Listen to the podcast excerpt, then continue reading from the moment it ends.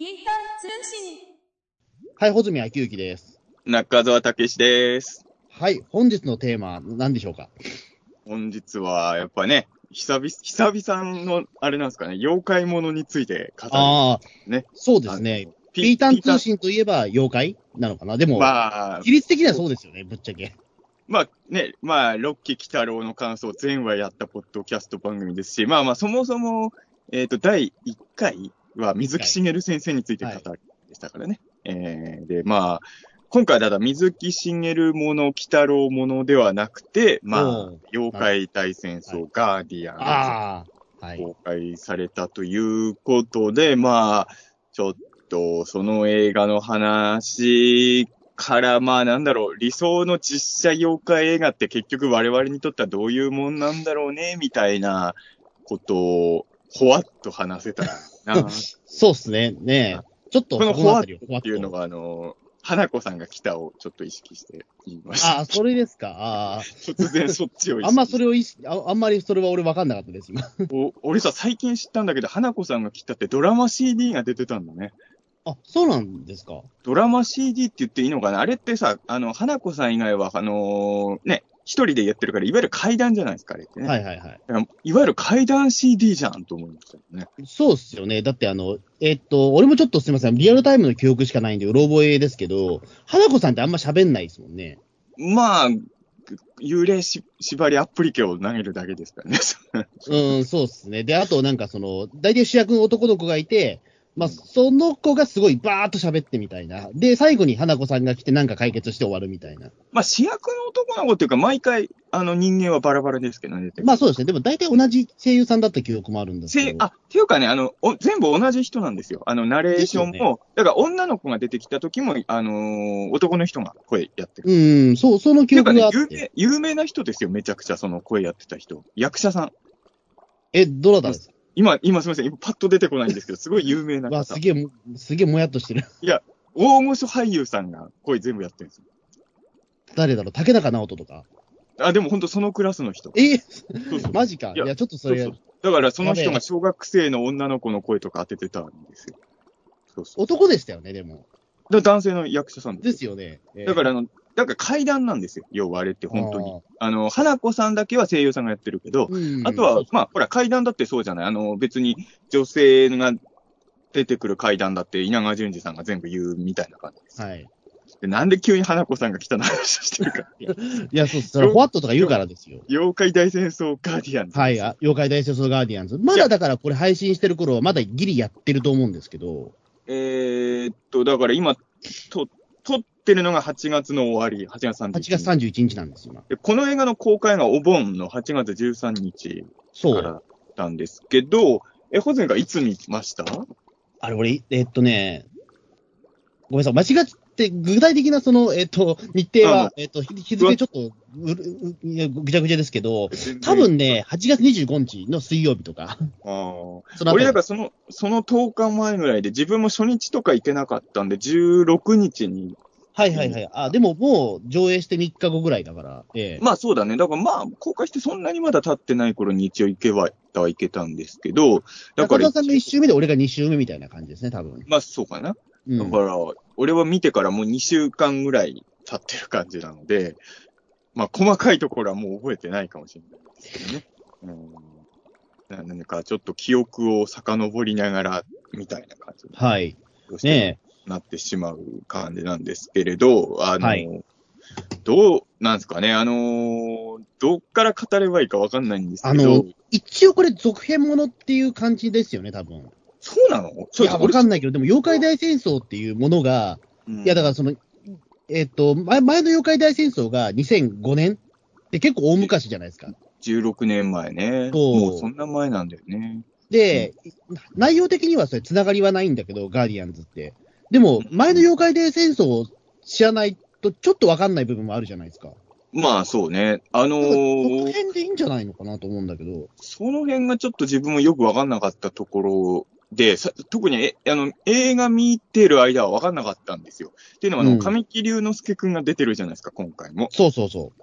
だからあの前作のあの子供が大人になった姿で出てんのかなとか思って、そういう目線で見ると、あのー前作の終わりがバッドエンドだったのかって思わせるような終わり方に自分は感じたんですよ。だから一瞬ちょっと、えってなって、えー家帰った後に、あのー前作の DVD ボックスのあの、中を見て、あ、名字が違うから別の人なんだと思って、あのーほっとしたみたいな。ああ、そうですか。え、でも、うんでもよ、ガーディアンズの最後で、うんあの、神木隆之介君の最後、あの、その正体がちょっとわかるじゃないですか。あれはあんまり違和感なかったんですか？あのー違和感っていうか、俺はた、あの、やっぱ繋がってるかどうかがわからないで見てあて、で、あの、前作の平成版の終わりが、実は、微妙に、あの、後味悪いというか、もしかしたらこの後、バットな展開が待ってんのかなと思わせるような終わりのように俺は受け止めてたから、あはい。なんかそういう方向性で進んでる続編なのかなっていう、ちょっと不安感を持ったというか、あの、最初に立場を僕言っとくと、あのー妖怪大戦争っていうタイトルの映画、まあ実写だと今回が3本目なのかな、そうですね。ええ。あのーゲゲゲの鬼太郎の映画でも3期で妖怪大戦争ってタイトルのがあるので、うん。妖怪大戦争って映画は4本あるっていう僕はずっと主張してるんですけど、えーまあその実写版の妖怪大戦争としては今回3本目と僕は認識してるんですけど、その、うんなんていうのかな、まあ、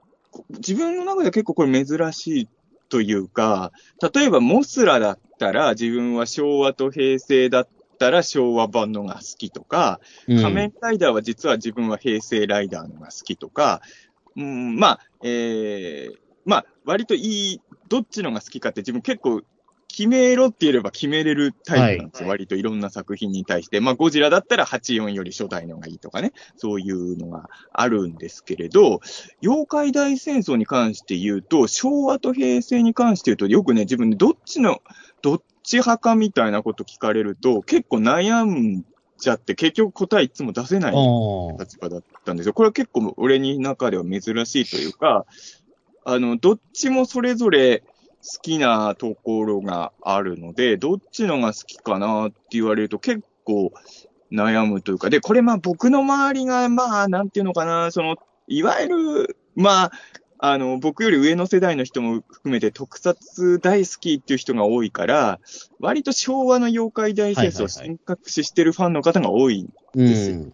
で、そういう人からするともう平成も令和もダメみたいな人も結構いるんですけれど、そこで言うと僕は平成と令和もだいぶ違うなと思ったんですよ。ああ、なんていうのかな。平成と令和を一緒にしちゃいけないなっていうぐらい自分はノリが思ったより違う映画だからびっくりした。はいはいはい。だからその、に2005年版の妖怪大戦争と今回のガーディアンズもだいぶ違正う。直さ、予告編見たら、まあ、監督も一緒だし、同じようなノリの映画なのかなと思ったんですよ、正直。ええうん、で、前のと同じようなやつをもう一回やるのかなと思って見てたら、結構、印象としては違う感じの映画になってたから、そこは、ねえ。不利というか、多分良くも悪くもそこは賛否分かれるうんとこなのかなと自分は。うんさっき中澤さんが、だからその、昭和の妖怪大戦争と平成の妖怪大戦争、どっちが好きかってね、話をしたんですけど、ぼ一応僕の立場で言うと、うん。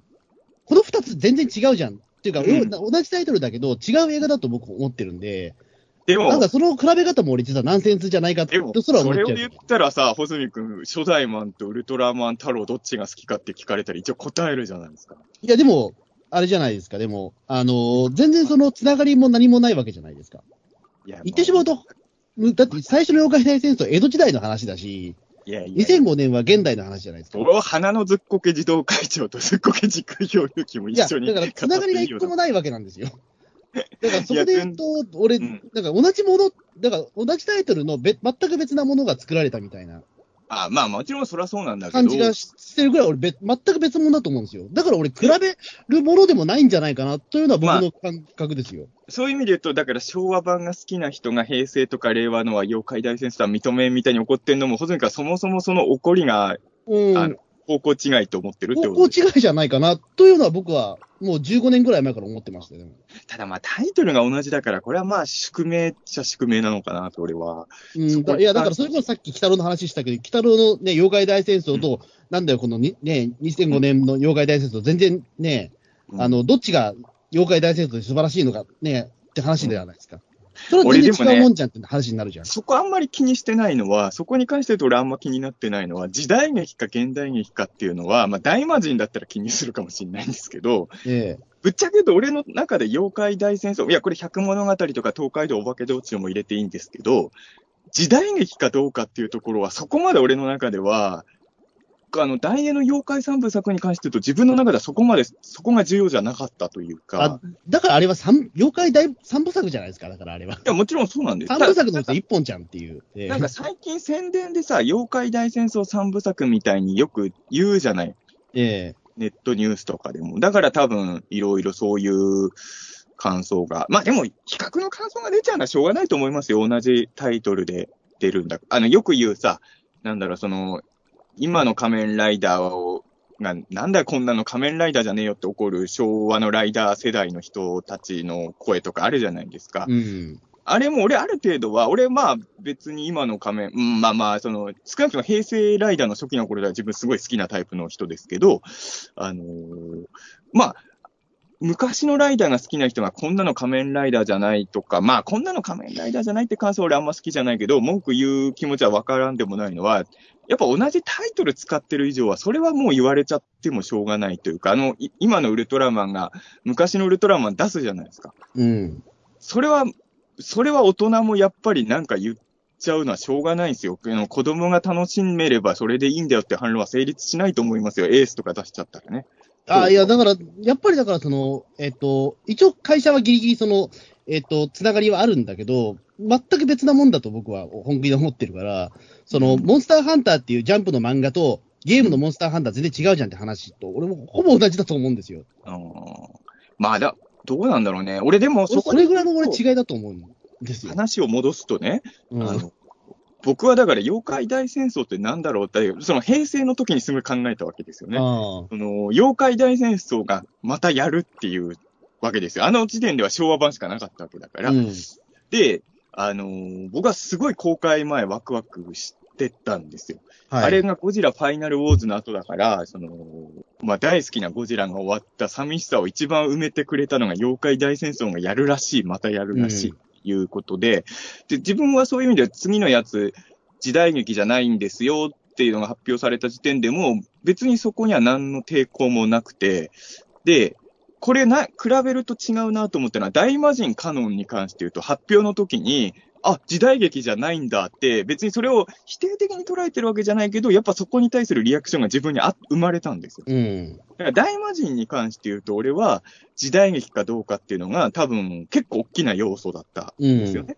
でも、妖怪大戦争とか妖怪百物語僕大好きでしたけど、そこで自分があの心惹かれてた要素にはそんなに時代劇だからっていうものが全く。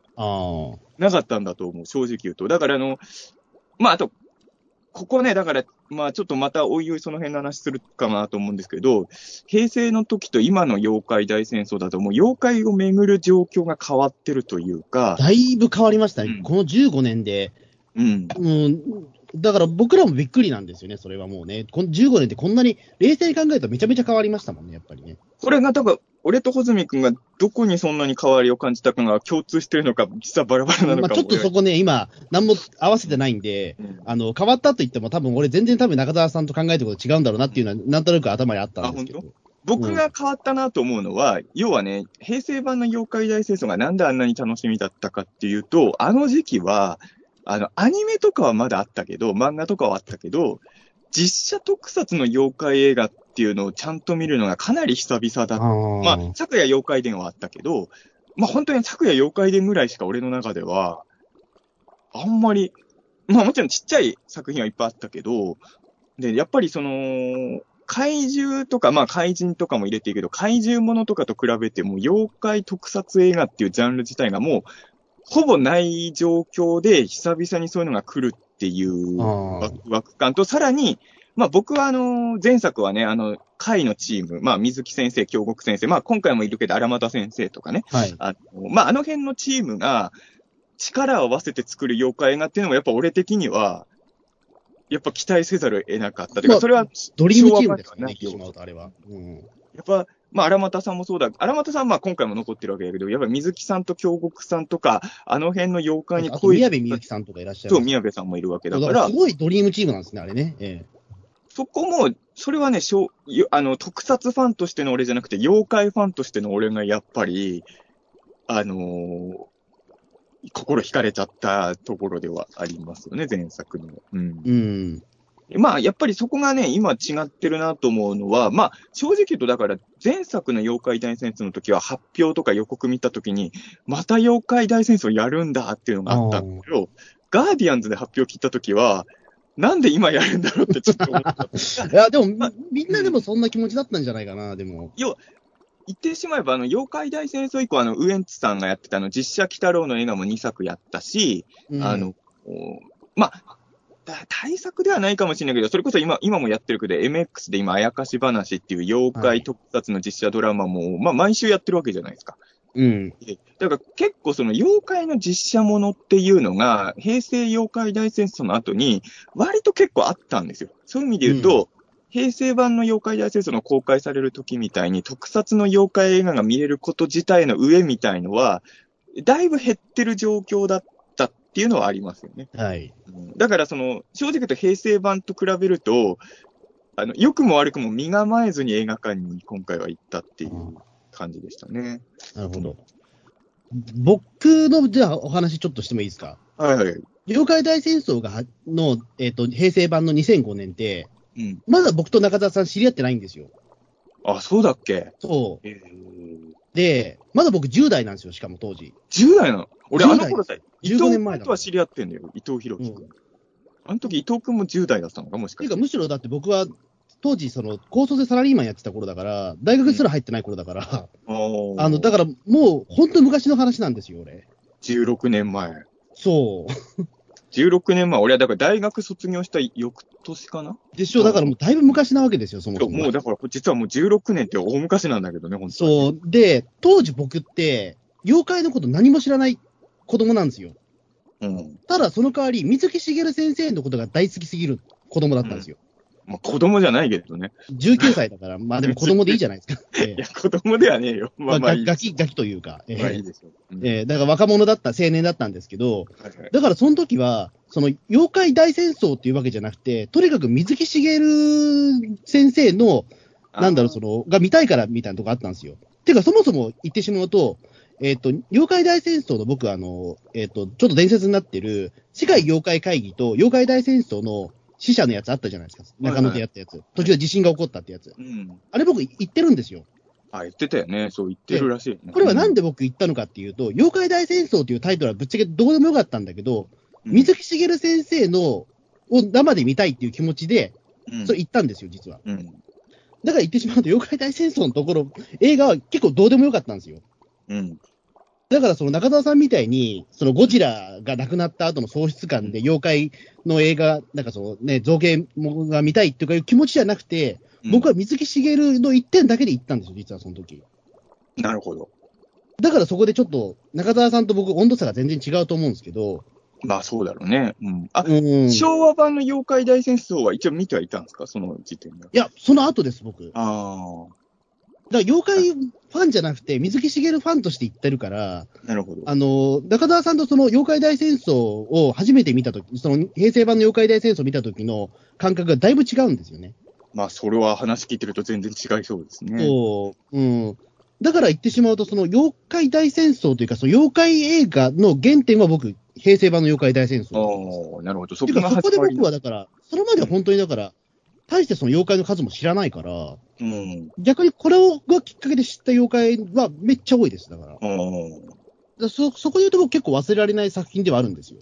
なるほどね。でもそこからまあ別に妖怪ファンになったわけでもないので、うん。あのーまあ水木しげる先生生で見れたし、途中で地震もあって大変だったなみたいなのと、妖怪大戦争の思い出ではないけどね、それはね。あだから映画も面白かったんだけど、うん。あのーなんか、ね、それとセットになってるから、別にその妖怪大戦争っていうもの自体にそんな思い入れがある方ではないんですよ、そのなるほどね。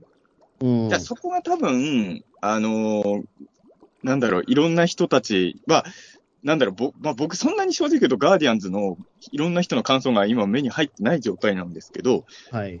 なんとなく僕の周りで感想言ってる人っていうのは、んまあ、前の妖怪、あ、この場合前ってでもこれややこしいのがさ、実はさ、昭和版も信者みたいな人はもちろんいるんだけど、あの、それはまあいるっていうのは僕知ってたんだけど、平成版も信者っぽい人が実は結構いるのね。いますよね。ええだからあの、昭和の人だけがなんかそれと比べて言ってんじゃなくて、平成版大好きだから今回はちょっとみたいに言ってる人も結構いるんだなっていうまあ、やっぱり15年、15年、16年経っちゃってますね16年だからね。だからあのーそう考えると、あのー平成版ってこんだけ信者生んでる、やっぱパワーあった映画なんだなって、16年ってあれだもんね、ウルトラマン AT からウルトラマンティガまでの間だからね。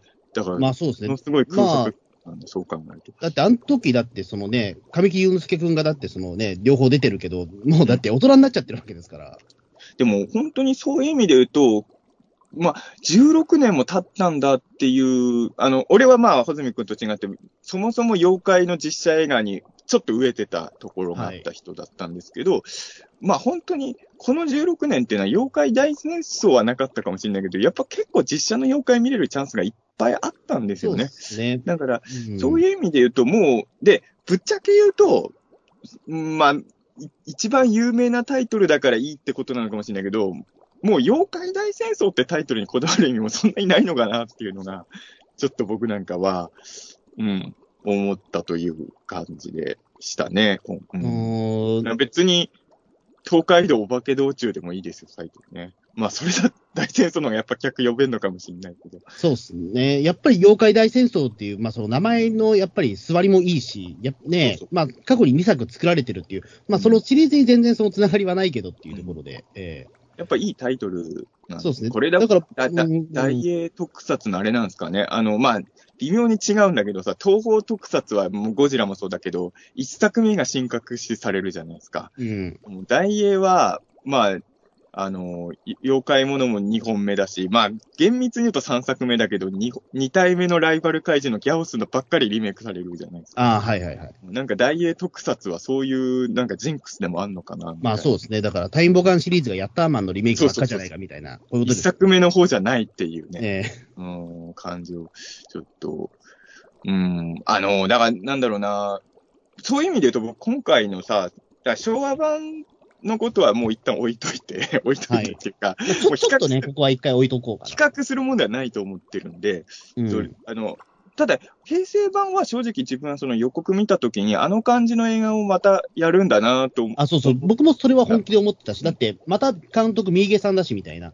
監督が同じだしっていうところは、やっぱりその一つ、大きな要素じゃないですか。って予告見ると絵の感じもけ正直に16年前と同じような絵が多いじゃないですか。あの、そうそうそう一旦ものがふーって飛んでるところとか、もう16年前と何も変わってないような映像じゃないですか。だからまあそういう映画なのかなって思ってみたら、実は結構平成版とはタッチの違う映画だなと僕は思って、うん。結構そこは、うーん、あ、違う感じに今回作ったんだっていう、ね思いましたね。え。うーん。ねえ。僕もだから結構そこはびっくりしたぐらい、びっくりしたんですよ、やっぱ見たとき。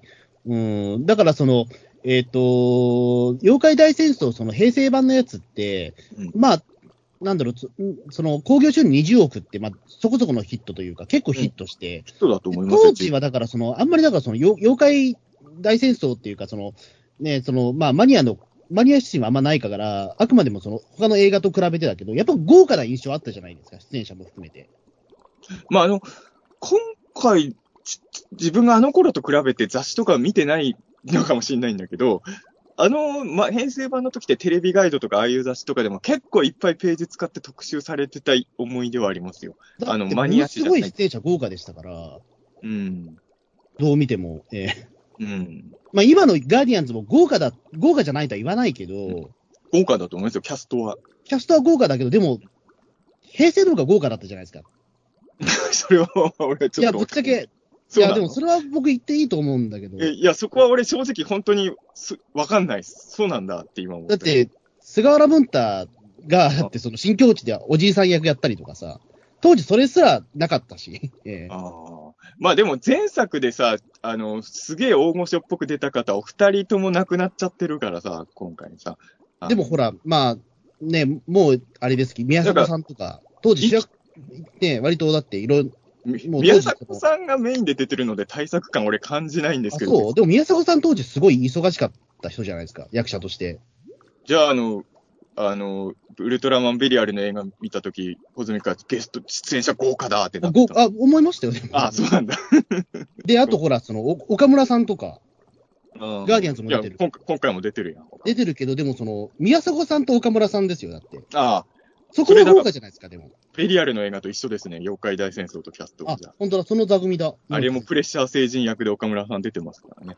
えいやー、まあ、正直そこはあんまり自分は今回のが、なんだろう、大、あ、でもね、キャストではあんま感じないけど、実際にかかってる予算は僕もちろん知らないですけど、えうん。前作のが対策感は感じたんですよ。そうそうそそこはでも俺はキャストじゃなくて、まあ、これさ、パンフレットにも自分買って読んだんで、そこ見て、ああ、やっまあ多分ね、本当に、要はコロナの影響がやっぱ大きかったみたいで、う。うん。多分コロナなかったらこの映画もっと面白かったんだろうなと思ったのは、あの、世界妖怪サミットのシーンあるじゃないですか、ヤミット。はい。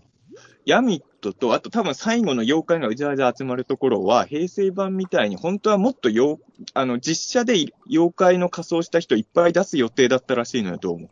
うん。でもやっぱりコロナ禍でそれは無理だっていうことで、ヤミットの方は妖出す妖怪の数だいぶ減ったし、あの、最後の軍、妖怪がいっぱい集まるシーンとかは、やっぱ実写で集めらんないから CG の妖怪をいっぱい足しうてん。表現したっていう風にな、言ってたんだけど、やっぱりあのー平成版の妖怪がもう本当に仮装した実写の人間たち、実写でやってる妖怪たちがわーって集まるところはもう、無条件でなんか対策感を自分は感じちゃう。やっぱり、もちろん CG とか作るのも大変だと思うんだけど、やっぱり実際に妖怪の、実写の妖怪がいっぱい集まってる絵の方が、自分は対策感を、うん。まあそれだけ出てる人が多いっていうのもありますし、あと、あの、前作、境港とか言ってたじゃないですか。境港、そうですね、思いっきり押してましたもんね。ええ今回、所沢じゃないですか。その、なんか、所沢だったんだろうな。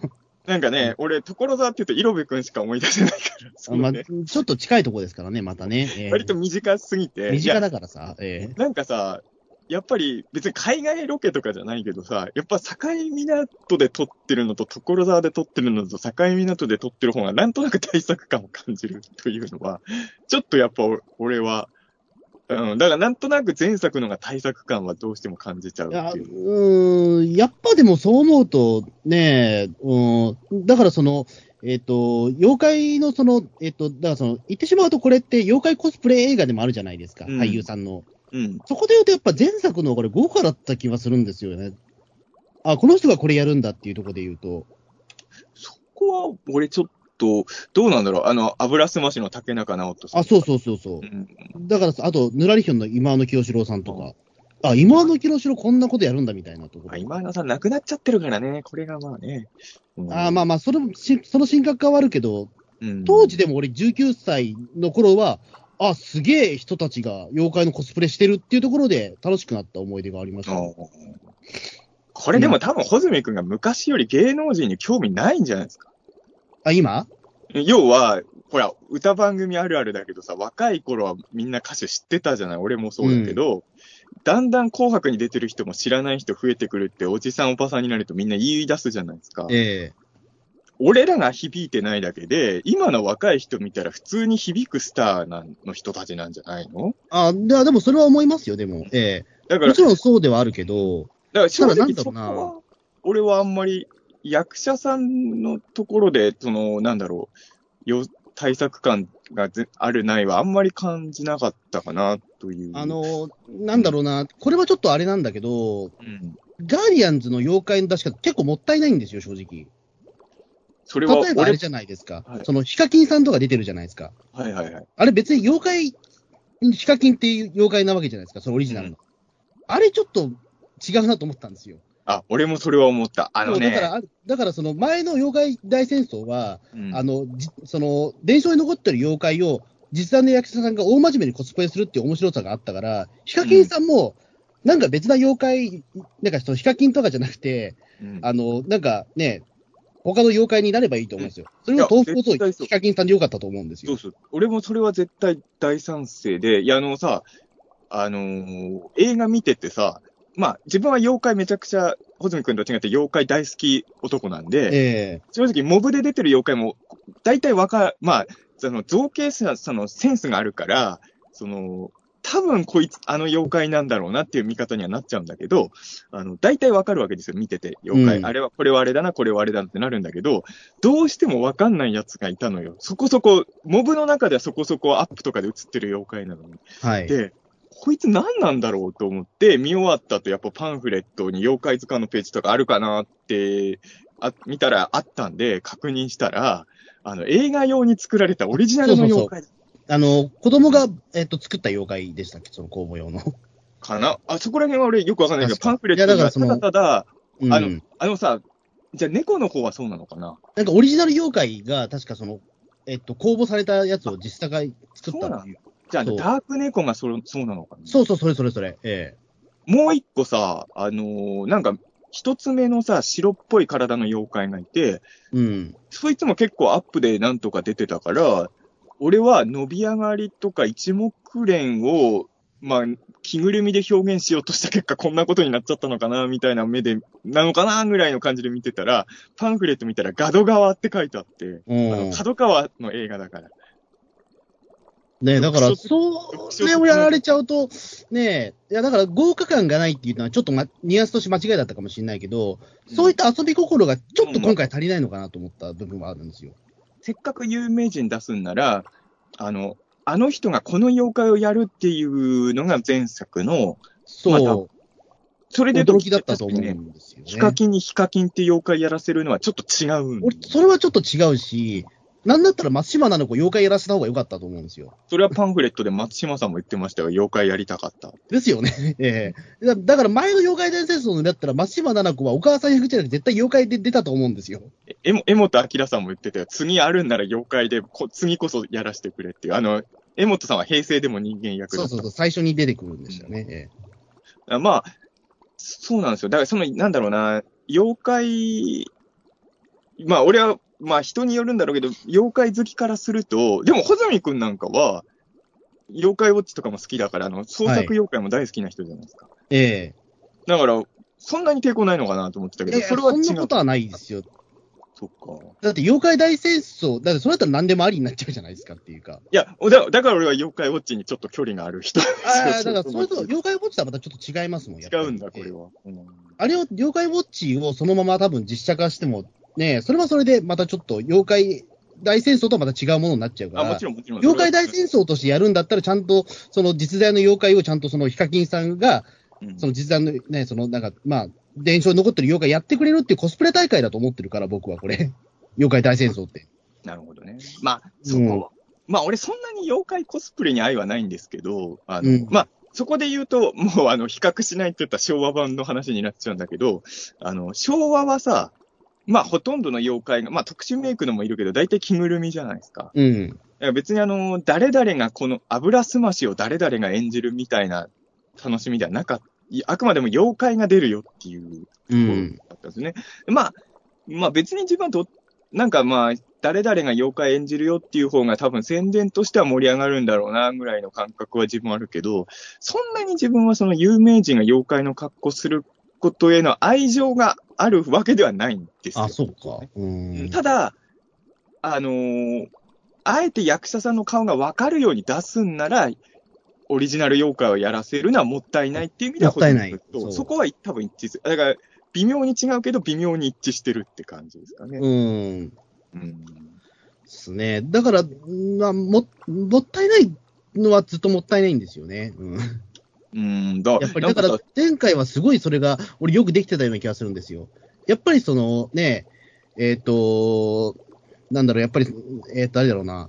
ちょっと例が今パッと出てこなかったけど、ええ。油すましとかじゃなくて、油すましもだからその役者さんの顔ちゃんと出てくるわ。あのー、六六尾が三輪あすみさんとか、あ、そうそうそう、あれとかすごくいいキャスティングだったと思うし、ねあのさ、キャスト動こあの、安倍貞夫のとかすげえよかったし。あれとかだって誰が見ても安倍貞夫だったけど、うんカッパじゃないですか、あれやっぱり。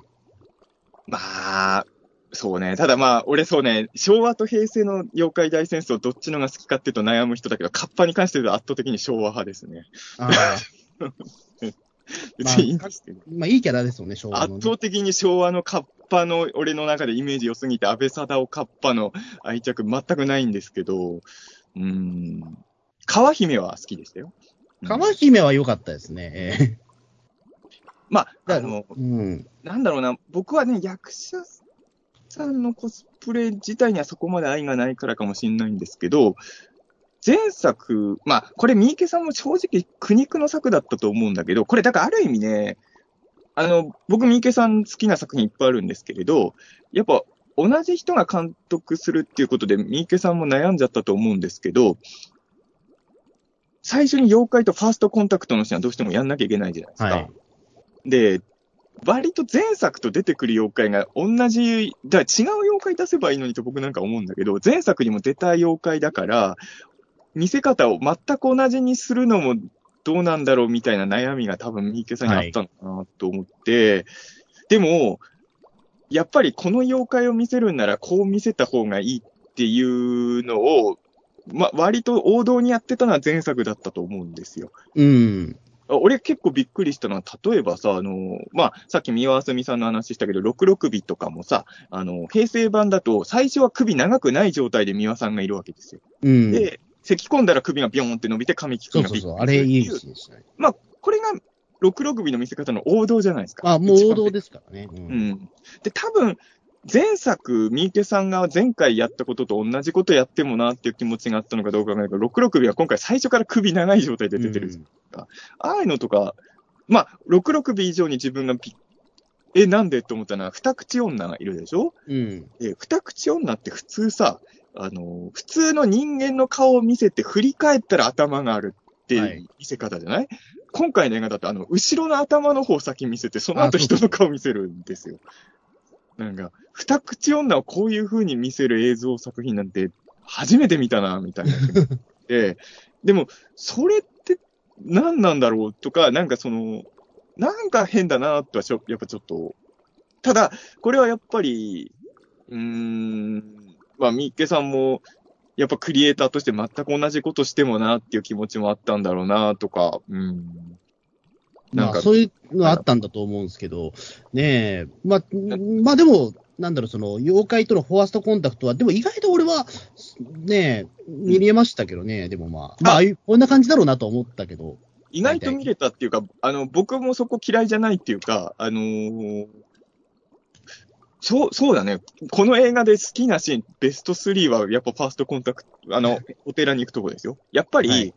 なんだろうな、だから、そういう意味で言うと、平成版と比べると、あの、さっきの役者さんコスプレの話と近い話になるのかもしれないけど、見た目が人間そのまんま、み耳の妖怪が多いじゃないですか、割と。うんこで、今思うと平成の方が、なんか、ちょっと変わった形の妖怪がずーっと映像でずーっといたなと思って、うん。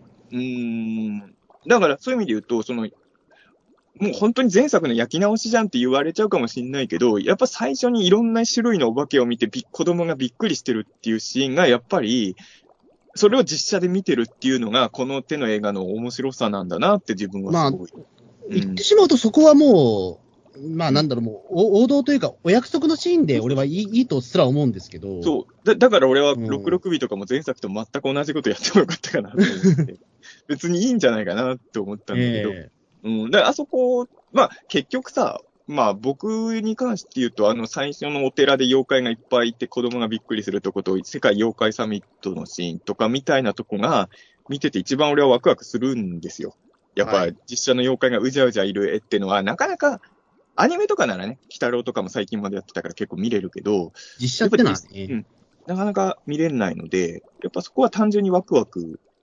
まあ、ほら、最近、オールライダーはもうあんま感動できないじゃない、集まっただけでは。うん正直言うと。でも、あの、妖怪の実写に関して言まだ集まっただけでワクワクできるぐらいの珍しさがまだ残ってるから、はい。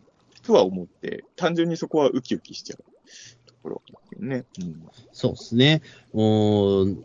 ねえ、だから結構、だからそこで言うと僕は、うーん、まあ、やっぱりだから、そんなに僕もだからその妖怪大戦争、実はあんま見返、多分俺はだから見返してないんですよ、全然。あその平成のやつって、ああ。実は。あの、DVD 持ってるんですけど、俺ももう、うん。しかも愛蔵版のやつ僕持ってましたから。ええあの、ウシトラファイトが入ってるやつでしょ？あ、そうそうそうそう。ええあの、DVD4 枚組の一番高いやつ実は持ってるんですけど、でもそれも言ってしまうと、あの、えっと、その世界妖怪会議の昔の映像がちょっと収録されてるっていうところで俺は買ったぐらいだから、実は本編はね、うん。この15年で2回ぐらいしか見返してないんです。まあ、じまあ、普通の人ってでもそうだよね、多分ね。えでも俺も別によ平成版の妖怪大戦争って多分4年に1回ぐらいしか見てないけど、オリンピックみたいなんですよね。うんえ オリンピックと同じで。ええ4年に1回ぐらいしか見てないかな。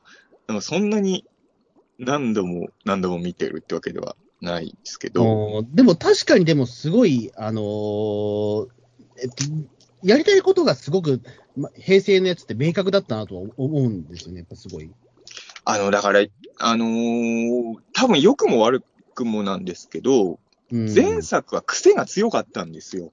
だと思いますね、正直。この癖が強いっていうのは、その、いわゆる水木さんたち、あの、あの、チーム会の人たちの癖の強さと、三池さんの癖の強さも、めちゃくちゃどっちもで、とんがったものが出てたのが前作で、今回はまあ、荒俣さんだけが残って、で、三池さんも、そんなに、なんだろう、癖をそんなに出さない感じの今回は作り、取り方をしてるといううん。感じがしたから、まあ、良くも悪くも前作より普通の映画になってるっていう感じがあって、でも多分その、これは人によってなんだけど、癖の強いって逆に言えば人を選ぶことになるじゃないですか。うん。前作のちょっとへあの、三池さんと海の強い癖が出てる分が合わない人とかは今回のが見やすいのかなとは思いましたけどね。そうっすね。おーやっぱだからその、えっ、と、きょその平成の妖怪大戦争をその中野サンプラザで見たとき、うん。あのね、すねこすりが結構ひどい目に遭うじゃないですか。そうそう。あのシーンでやっぱり悲鳴上がってましたもあの、やっぱりさ、ん。うん。その、どっちのが、まあ、子供向け映画の定義もむ難しいんだけど、普通に子供が見やすいのはやっぱり今回なのかなとは俺は思いましたよ。あの、やっぱり前作は三池さんのバイオレンス的なところがすごく出てたじゃないですか。結構、だから意外とそういう映画じゃないのかなと思ったら、後半になってガンガン出てくるから、えあのえ結、構びっくりしました、正直あれで。も前半でもさ、妖怪たちが機械に変えられるシーンとか結構グロいグロいですね。ええと思ったし、あの、警察の人が銃を撃ったら、その敵の機械じゃなくて、普通に機械に捕まってる人間の方に弾が当たっちゃったりとか、うん。結構その、ね、バイオレンスなところがいっぱいあって、まあ、バイオレンスなところもそうだけど、結構皮肉的なし、あと、まあ、そこだけじゃないかな。例えば、川姫の太ももとかもそうなんだけど、まあ、あちょっと明らかに狙ったエロスみたいのを入れ込んだりとか、いろいろなんかその前作ってなんかトゲトゲしい映画だったなと思う。そうですね。結うん構やっぱりその三池三色は節々にあったし、うん。で、まあ、かといっても、その、完全に三池三色じゃなくて、やっぱり水木しげる要素もやっぱあるし、みたいな。うん。でやっぱり、まあそういう意味で言うと今回、まあ水木さんは亡くなっちゃったから当然なんですけど、京極さんとかその辺の人も離れて、荒俣さんだけが残ってるっていうのもあると思うんですけど、な、妖怪マニア色がだいぶ薄まったなとは思うんですよ。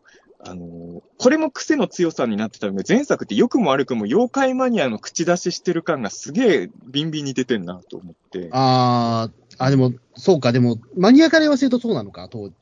僕からするとそうだ。か感じなかったんだよな、見たとき。あ、そう、僕だから当時、妖怪のこと何も知らないから、ああ。あんまそれ感じなかった。さっき言った僕がだからその、昭和と平成どっちのが好きか悩んじゃう理由の一つが結構そこだったりして、俺は妖怪マニアが口出ししてる感がやっぱ楽しくなっちゃう人だから、うん。そこは実は昭和版よりあると俺は思ってる。うん。で、多分、これを出せば、こういう妖怪のこう描き方すると、妖怪好きは嬉しいんだろうみたいな、なんかその、あと、だ、例えばさ、やっぱり最後の最後に、犬をもののけ録のやつを持ってきたりとかさ、ああいうところっていうのはやっぱり、今だとね、犬をもののけ録ってなんかここ数年でめっちゃメジャーになってない？なんか。あまあ、やっぱあれじゃないですか、その博物館が来たからなのかな。そうなのかな？なんか16年前はやっぱマニアのものでしたよね、あれはまだ。うん、そうそうそう。うんああの辺の、なんかその、で、やっぱり、まあ、まあちょっと今回の話にもつながる話なんだけど、妖怪が普通に戦ったりしないところとかも、なんかその妖怪マニアの妖怪、あの、だからなんだろうな、京極さんがやっぱりブレイクしてからなのかな、なんかその、それまでの妖怪ってさ、もちろんいろんな妖怪がいるっていう表現はしてたけど、やっぱり子供たちにとっては、怖いものかバトルものだったと思うんですよ、妖怪って。あ基本的には。うん、認識としては俺はそうだったと思うんですよ。でも、京極さんとかがすごいブレイクしてから、だんだん豆腐小僧みたいな、何の意味もない妖怪の人気みたいなのがどんどん上がってきた感じがするんですよね、一般的に。うん。で、その、なんかその、要は、墓場鬼太郎じゃなくて、ゲゲゲの鬼太郎的な、まあ、バトルものみたいな路線と、まあ、本当にホラー映画みたいなやつとは違う路線の、妖怪ってものすごい意味のないものたちがいっぱいいるのが面白いんですよ、みたいのを、すごい押し出そうっていうのが平成の妖怪大戦争からあは、ーうん感じたかな。いや、うん、俺でもそれ、え、でも、当時19歳で、何もその水木しげるとか、うん、ちょっとちょっとしたゲゲゲの鬼太郎ぐらいしか知らなかった子供からすれば、最後の例えばその、結構マニアックな、そのね、犬をものにろくのうん妖怪が出てくるところとかも、別に俺そんな気にしなかったですよ。いや、だからそれはマニアじゃないからですよ。あ、だママニアから見ると嫌なのか、それは。いや、いや、俺は良かったの。だから、あのーなんかすごい偉い人たちなんだろうなって分かったから、いいのかな。だだから、あのーなんていうのかな、その、その出し、妖怪のキャスティングもそうだし、あと最後に、あの、小豆がすごい重要な意味を持つとか、あれ面白かったじゃないですか。面白かった、面白かった。うんそういうところがやっぱり俺は、でも、でも、やっぱりダメな人はダメなんですよね。ねあーやっぱあの、小豆エンドは怒ってる人も結構いるから、その、あ、じゃあ僕はだからそこで言うと、三池さんの演出が割と僕、よ容認できた19歳だったから大丈夫だったあで。も演出もそうだ。でも、小豆とかに関して言うと、俺はどっちかっていうと、チーム会の人たちのチーム癖の会の、まあ、発想かな。うん。あの、三池さんの癖の強さはやっぱバイオレンスとエロスとかうんの方に前作はかなり、まあ、三池さんってすげえ作品撮るから、あの、三池さんの作風ってなんだよっていうのも難しい人なんだと思ううんけど、とんがってる三池映画の、と、とんがってない三池映画があると思うんですよ、やっぱね。うん。やっぱとんがってる三池映画のノリが結構、その辺はだからその後のウエンツさんの実写鬼太郎と比べるとすごいわかりやすくて、やっぱウエンツ鬼太郎ではやっぱすねこすりがボコられるみたいなところはないわけですよ。うん。ない。うんやっぱり、正直、まああっちもさ、まあ、ま、人気ま、漫画の実写映画の宿命で酷評してる人も結構多いけどさ、俺はウエンツ鬼太郎はよくできてると思うんですよ、そのファミうリー映画。ん。うん普通に見やすい作りだったと思うんで、そこ行くとやっぱり平成妖怪大戦争はいろんな意味で、まあ、そもそもさ、敵キャラのボスを加藤にするあたりが、もうマニアが作ってる映画だなと俺は。ああ、うん、でも、ぶっちゃけ僕って加藤康則知らなかったんですよ。19歳の時いや、だからマニアの作った映画だと思うんですよ、俺は。でも、それはでも、ぶっちゃけ、あこういう悪い魔人がいるんだなっていうことは割とすんなり入ってこれだから、あ、俺だ、え、もしかしたら、穂積君と俺今ずっと意見が、あの、うまく伝わってないかもしれない。俺はそれを悪いって言ってるわけじゃない。悪いって言ってるわけじゃないのか。いや、でも、あだからそのマニアの当時の中澤さんの見方がちょっと僕はわかんない。多分今だったら全然俺は中澤さんと同じような感覚を得ると思うんだけど、なんかマニアが口出しして作ってる映画だなと思うんですよ。それは別に悪いネガティブじゃなくて、うん。あの、これに関して言うと俺は全然ネガティブじゃない。ああ、そういうことか。あの、ただ、前作の、あの、もしかしたら妖怪好きじゃない人が引っかかっちゃったのは、やっぱり妖怪が素直に戦争しないところとか引っかかる人は引っかかるかなと思った。そうかな。うん俺、それなかったな。本作は特に、あーいや、俺は全然 OK なんだけど、多分、えってなる人もまあいるだろうなとは正直。うん。いや、いまあ、てその当然だろう。分でも、ちゃんと他のところでね、神木くんが バトルしてくれたりとかがあったからさ、意外とそこは平成版の妖怪大戦争の時、そ妖怪がたくさん出てきても、なんかその適当にお祭りでうんワッショイワッショイになって終わりで、別にそれでよかった気がするんいや、俺も大好きですよ。うん。うん、だからだから当時、だからその妖怪に興味がない人でも、意外、だから僕も妖怪その興味がなかったけど、水木しげるは好きだけど、妖怪に興味がなかった人だけど、はっきり言って割そとその、こがかなり落ちてもよかなったなと思ったけど。あの、かなり特殊なんだと思いますよ。その、妖怪に興味ないけど、水木しげるが好きな客層っていうのも、かなりレア客層だかまあ、ら、あの、そうですね。あの、ね、中野サンプラザにあく集まったうちでも多分、僕とあともう数人しかいなかったような気もする。だから、多分、穂積君の見方は、妖怪ファンじゃない見方かもしれないけど、全然一般客層の見方でもない。なうん難しいね、俺の立場ね、そう思うと。当たり前だけど、水木ファン視点で見たら前作の方が全然見どころいっぱいあるわけです。どう考えてもね。まあ、水木要素がね、それはもう、まあ、なくなっちゃったのもあるけど。うんうん。まあ、ね、別にあのなんか三池さんの中では所沢じゃなくて調布で撮る案もちょっとあったらしいんだけどね。ああ、そっちを見てみたかったな。またうん結構変わってた可能性もむしろだって、大英的には調布の方がいいわけじゃないですか。まあ、なんかでも今、所沢ってなんか角川的になんかやってるんでしょ、確か。あ、なんか、えっ、とう、んあ、ミュージアムを作ったミュージアアム作ってるから、多分そこをだったらミュージアム出せばいいのになんか。押し出したいっていうのが多分あった。うん。でも、所沢感がないじゃないですか、でもなんか。あれも。まあ俺、所沢もそんな詳しくないからな。まあ、もうぶっちゃけ俺、所沢って言われなかったら気づかないレベルですよね、あれ。まあね、確かに。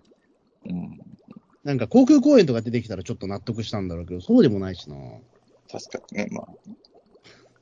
まあそういう、まあだからまあ、でもまあその、なんだろう、三池さんも妖怪マニア、妖怪に濃い人たちも、そんなにとんがった意見を言わずに令和版は作られてるのだろうなっていうのは見てて。そうですね。だから、あのーまあ、すごい、だから、あの、い一般公約ってす、公約的に、多分、妖怪大戦争っていうタイトルのイメージから作られたものがこれなのかなと思う。いや、でもそこは俺ちょっと違うと思う。違うかな？あ、途中まではそうなんだけど、ここがさ、俺だから、あの、自分平成版のラストのあの表現は、あのーめちゃくちゃ好きなんですよ。要はその、妖怪たちは戦争してるつもりないんだけど、結果的に、その宮迫さんが戦争してるように見えてしまうっていう、うん妖怪たちはお祭りしてるだけっていう、あれ自分すごい好きなんだけど、まあ、言ってしまえばね、その、なんていうのかな、うーん、結果的、結果論で言うと、ウルトラマンとかで言うと、平成版の妖怪大戦争って実相寺監督会みたいな、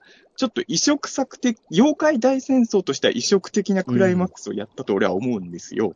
で、昭和版みたいに、多分普通に妖怪が悪いなんかと戦ってるっていうのが、まあ、妖怪大戦争ってタイトルで一般的にイメージするのは普通そっちだと思うんですよ。まあ、昭和版ね。うん。で、まあ、それこそ鬼太郎とかでみんな見て育ってるから、妖怪大戦争ってタイトルだったら戦うもんだと思う。まあ、それが西洋の妖怪と、まあ、日本の妖怪っていう、まあ、わかりやすいところだよね。うん。で、昭和、平成版に関して言うと、あえてそこを崩してきたっていうところが自分は面白いと思ったんですよ。その、素直に戦争してない状態で、妖怪大戦争っていうタイトルにしてるのが面白いと思ったんだけど、あの、今回も結果的に言うと最後戦争してないじゃないですか、ぶっちゃけね。だからその、まあ、な、な、なん、なん、なんでしょうね、あれはね。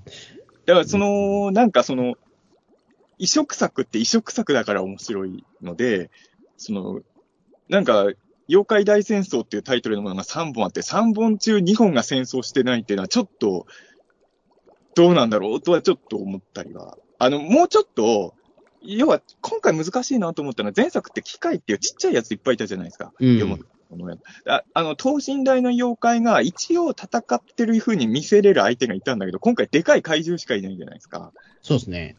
で、本当にだから実を言うと、妖怪たちっていっぱい集まるけど、逃げて歌っただけじゃないですか。うん。だからそこがやっぱりその、なんか、もう、なんかその、もし次もう一回妖怪大戦争作るんなら、やっぱりちょっと戦った方がいいんじゃないかなとは、個人的にはやっぱり。あの、だから、えっ、と、な、な、ななんだろうな。だから、その、もうちょっとその CG でも、その、令和の妖怪大戦、ガーディアンズの方は、もうちょっといろいろ見たかったっていう気持ちもあるんですよ。その、個性というか。あの、昭和の妖怪大戦争も言ってしまうと、その、まあ、そんなにみんな、あの、で、バトルに参加してないやつもいる、いたじゃないですか。な何人か。うんでも、それでも結構魅力は伝わってきたりとか、すぐやられちゃってるやつもいたけど、ええうんうん、そういうの、だからね、これは、なんだろう、妖怪ウォッチの劇場版の映画でも同じだったんですけど、うん。その戦闘に参加してないやつでも、なんか適当に逃げ回ってるだけでも妖怪って面白いんですよ、割と。そうそう、わかるわかる。だから俺それでもいいと思うし、なんか、でも、ガーディアンズの方はみんな逃げちゃってるから、なんか逆にみんな個性が一緒になっちゃってるから、もったいないなと思ったんですよ。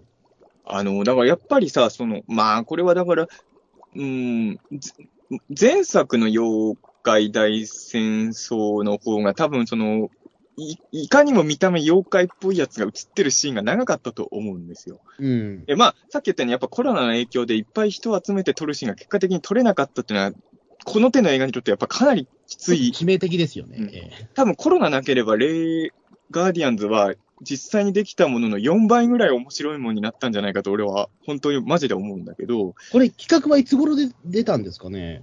コロナ前なんですかね？まあでも2021年に公開してる映画だから、このだけの対策ですから当然コロナなんて来るの予期してない時にゴーしたでしょう、それは。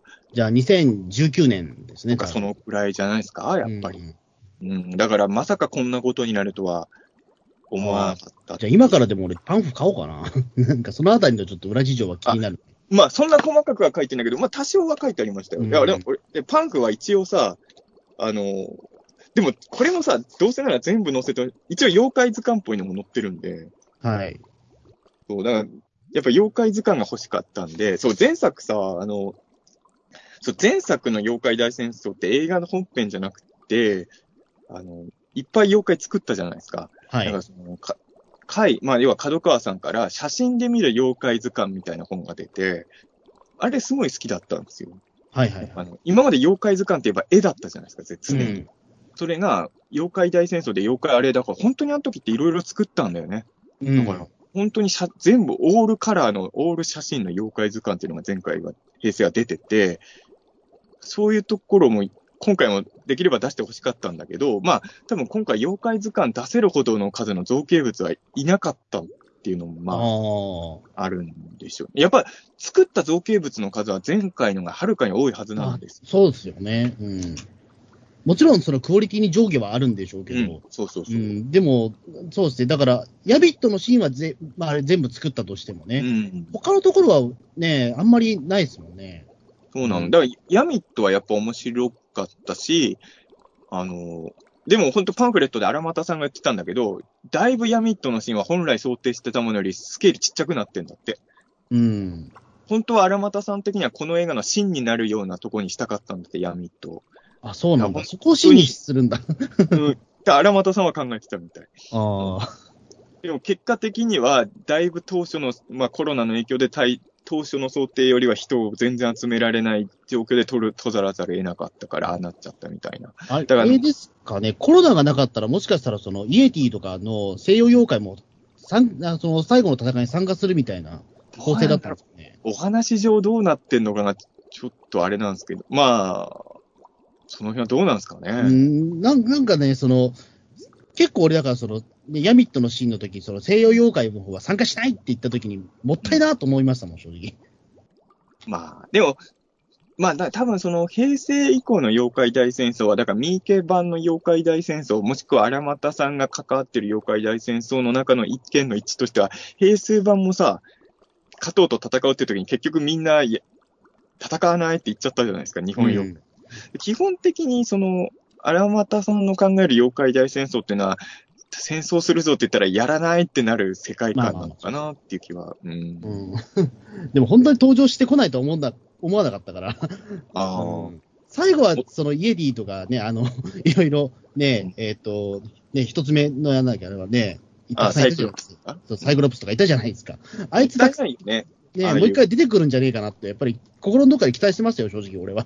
やっぱ正直、あの、いるだけでもさ、楽しい。俺やっぱり結構嬉しかったのは、これも多分最近話題になったかな、からかな、K 点とかいるじゃないですか。うん。やっぱああいうのが、K 点を実写で見たの初めてかなと思って自分は。そうああいうのやっぱシンプルに嬉しいなと思いましたけど、やっぱりあのシーンだけってのはもったいないよね。もったいないですね。うーん。だから、どっちかっていうと、だからそれが、ヤミットのシーンが終わった後も、ぶっちゃけ同じような、同じ妖怪ばっかり出てる印象もあったし、だそ実際はそうこじゃないのかもしれないけど。そこがさ、その、なんて言うんだろう。なんか、うん、あのーえーっとね、天の弱とかはまだいいんだけど、あのー正直役者さんの顔のほぼ残した妖怪が多すぎかなと俺は思ったんですよ。ああ。た、たかね、うーん、もうちょっと妖怪っぽくしてもいいんじゃないかなって。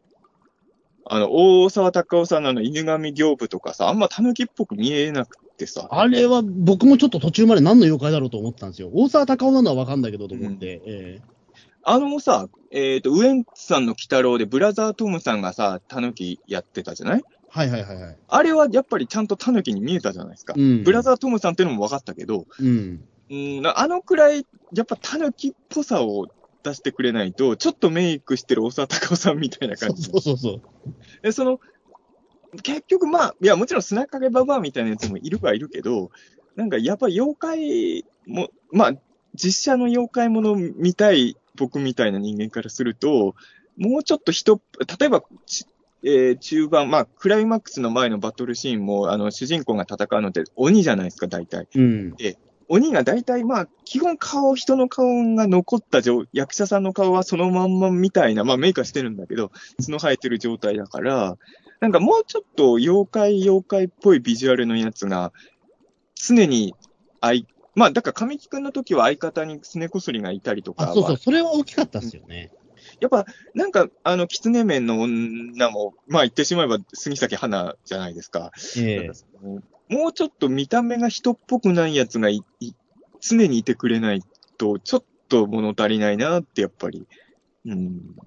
思うん。だ、だやっぱそこで言うと、ね、なんか、もう少しギャグより、だからその、ね、安倍貞夫さんみたいな、ああいう、なんかその、メイクしても全然、ね、なんかほとんど顔わかんなくなっちゃっても別に構わないような人が一人いたら、ちょっと変わったのかもしれないけど、別にそれが天の弱でもよかったんだけど、アマンドジャックはね、結構メイク頑張ってるかなと思う。あの、でも天の弱ってビジュアルそんなぶっちゃけ面白い方じゃないから、まあ、ビジュアルはね、そう、わかる。だから、本当に中盤がさ、狐面、あの、てら、心くんパートはさ、狐面の女と鬼たちだから、あんまり妖怪もの見てる感じになれないなれないっすね。うーん、ちょっともったいないなぁと。あ、でもね、いいこと言うとさ、あの、この映画ね、俺良かったなと思ったのは、俺正直言うと、寺田心くんが、あんまり俺の中の情報にない人だったんですよ。はい。要はあの、ブックオフの店長のイメージしかなかったん 本当に、マジではい申し訳ないけど。だから、あの CM の子っていう印象しかなかったんだけど、ああ、やっぱり売れてる子役さんってすごいんだなと思うのは、あの、寺田心くんすごいいいなと思う。うん。うん、あのーうん。あの、結構、あの、俺、だから、あの、中盤がさ、妖怪っぽいビジュアルのが残念ながらいないじゃないですか。はい。そうすると正直、鬼とか狐面の女よりは俺、寺田心くんを見てたね。寺田心くんのあの生真面目キャラはすごく良かったですよね。え心くんはね、あの、なんだろうな、あ正直さ、神木くんの時と比べてもさ、あの、バトルの時の衣装、キリン宗師の衣装と比べてさ、今回の衣装絶対ダサいじゃん。えいや、ダサいですよ、どう考えたあのって。何あの変な帽子みたいなやつ。ツナって書いてるやつでしょ？あれ、超かっこ悪いじゃんダサい、ダサすぎですよね、あれ。でも、あれ狙さ、なんかあのさ、もう、ものすごいかっこ悪い服着て、なんか、うーんとか言ってる心くん見てたら、ちょっとさ、俺、マジで癒されてさ、あの、かっこよくないところが、これはいいと、これ狙ってんのかどうかわかんないんだけど、俺意外と、あの、今回の心くんは結構、いや、だから本当今までブックオフの店長のイメージしかなかったんで、すげえいいじゃん、いいじゃんって、心くんさす、あ、さすがだなと思って、うん。ね。役者さんとしては、あの、うん役者さんとしては心くんすげえなと思ったけど、心くんが演じてたキャラに関してはちょっと気になるところはあって、あの、正直さ、序盤と終盤でもうキャラ変わりすぎじゃないですか。そうかなあ、でも、ファーストシーンはちょっとそうですね。その、松島菜々子と出てきたシーンは、ちょっと、から考えるとキャラクター違うかな。なんかさ、最初の頃は結構ビビってる子供みたいな感じだったじゃん。後半は全くビビるところもないまま、どんどんどんどん前に進んでいくからさ、えって、まあもちろん弟のためっていう、あれはあるんでしょうけどね。なんか、うんあと、別に序盤でそんなに優しい子供としての描き方をしてなかったから、なんか、めっちゃいい子になるじゃん、途中から。あの、あの本当にあの、天の弱と絡み出したあたりから急に、あれ、この子ってこんなにめちゃくちゃいい子設定だったんだって思って、うん。その辺が、あの、なんか変わってく過程とかがないから、多分もともとそういう子だったっていうキャラなんだろうけど、ちょっとそこ、一瞬だけついてくのに戸惑ったけど、うんで。すね。うーん。どちらかっていうと僕、弟がすごい光ってたと思うんですよ、あ、よかった。弟もすごい良かったんですよ。あのてか弟の方は、な、だからすごいド素直だから、うん、で、しかもそこでね、あの、大魔神も操れるみたいな、うん。ちょっとチート級のキャラクターになっちゃったんだけど、あれはあれであの兄弟は面白いなと思ったんですよ。いやその性格もちょっと違うし。今回、だから兄弟良かったっすよ。だそう、だからね、あんまりそこで兄弟っていうせ、ね、ところあんまりそう事前に出してなかったから、うんそこは意外な誤算というか、ね、期待してなかったのもすごい良かったんですよね。俺あんまり役者さん、特に子役の子詳しくないけど、弟の子は多分寺田心君と比べると知名度はそんなにない役者さんなんだよね、きっとね。そう、僕も初めて知った子役の方だったんで、でも確かに、正直この二人が並んでるところ絵になるから、そこを宣伝で押してもよかったかもしれないね。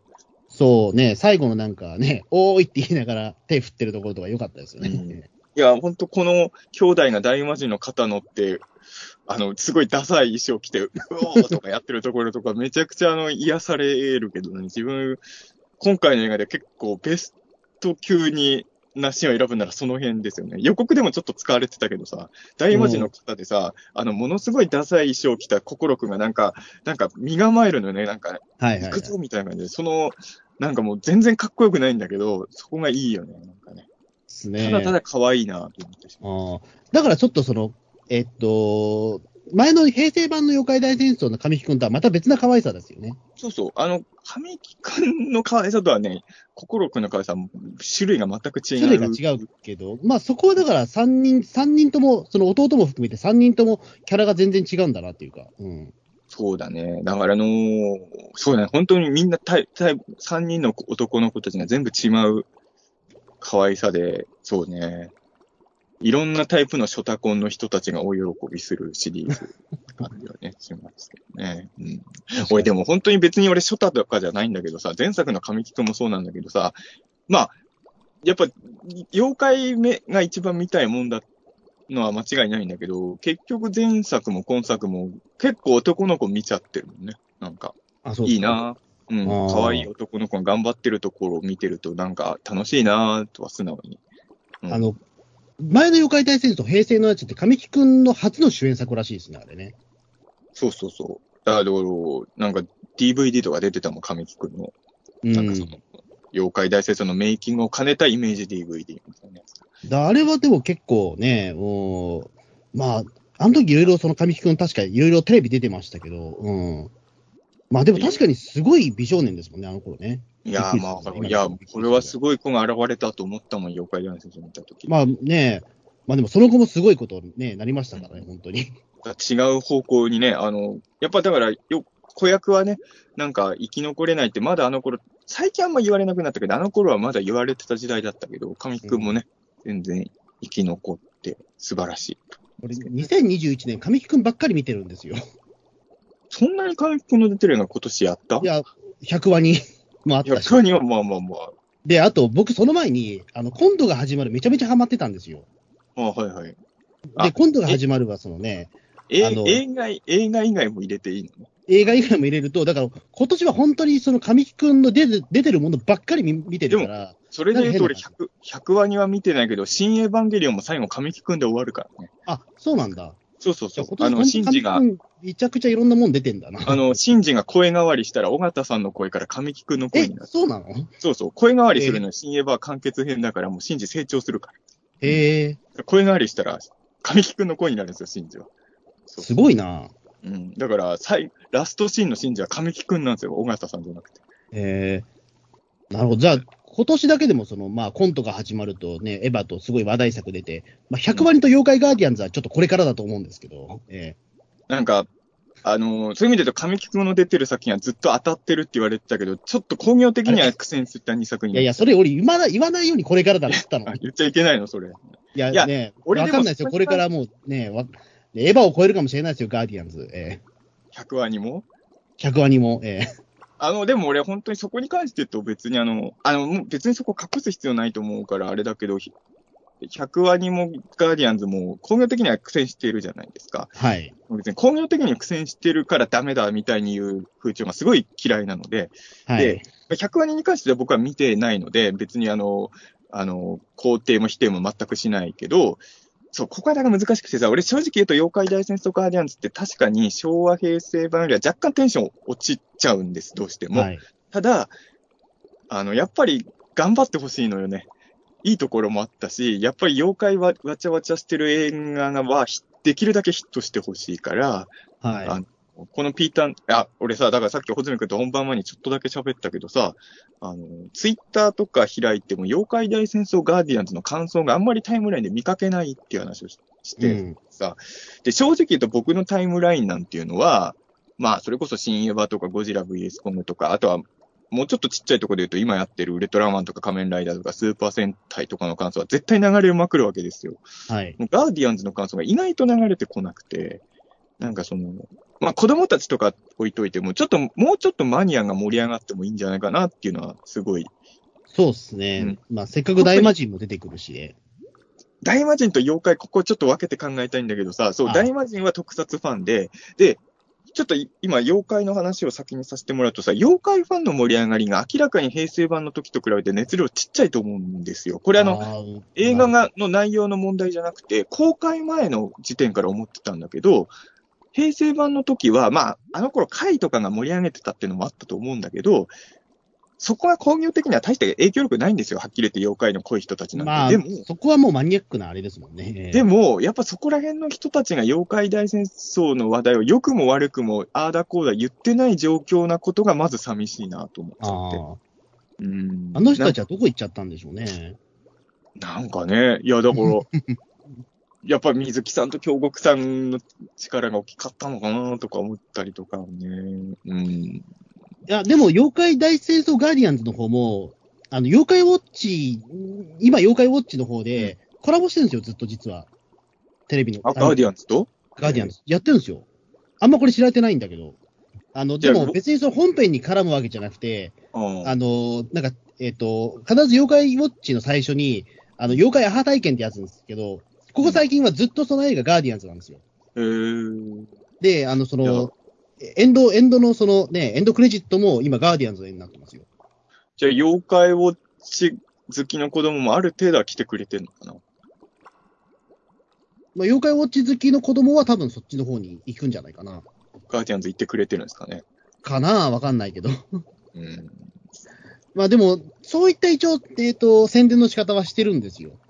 うんなるほど。その妖怪ウォッチファンの子供に今、なんとか。で、それが言ってくれたら大きいじゃないですか。まあそう。いや、本当そう。まあ今、鬼太郎やってないけど、妖怪ウォッチとか鬼太郎とか、好きな子供とか、まあ本当いわゆる濃い妖怪マニアの人とか、そういう人ら、まあで、こ大魔神の話もありますけど、要は大魔神出てる割には特撮ファンもさ。なんて言うんだろう、あんまな、そもそも見に行ってる人が少ない気がしてて、あの、例えばゴジラとかだってさ、はっきり言って公開後ボロクソいう人もいるわけじゃない、常にね。はい。ウルトラマンも仮面ライダーも全部そうだけど、よ、よ、別に否定的な感想も含めて、あーだこだわーっていうのが特撮マニアっていう人種じゃないですか。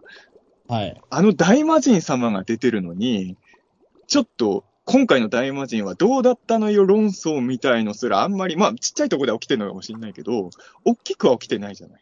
ねそれえ。あんだけだって、押してるのに、大大魔神ねいや。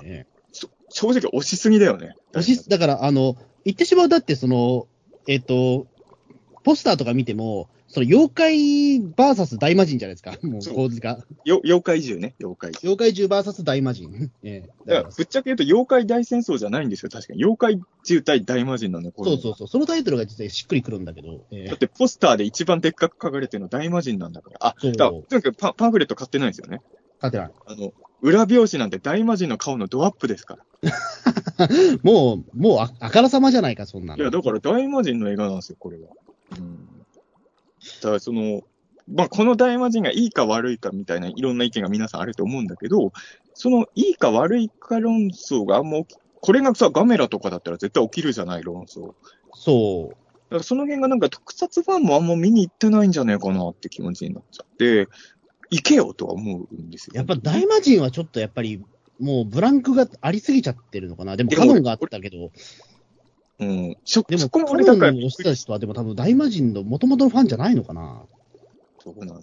でも俺びっくりしたのはさ、さっき穂積君言ってたけど、大魔神こんなにプッシュするとは思ってなくて、そうそうそう。いや、だから、あくまでも隠しキャラクターぐらいな感じで、ねねえ、シンカリオンに初音ミクが出るぐらいの俺テンションかなと思っ、た。あでも本当そうだと思ってた。うん、それぐらいの俺テンションで行くもんだろうなと思ったら。なんかネネットニュースとかで大魔神も出るって出た時も、言ってしまえばちょっと賑やかしの一人みたいな感じで、小ネタとしているぐらいだとだ。妖怪大戦争に水木しげるが出るぐらいの、そうそうそう。それぐらいの勢いかなと思って。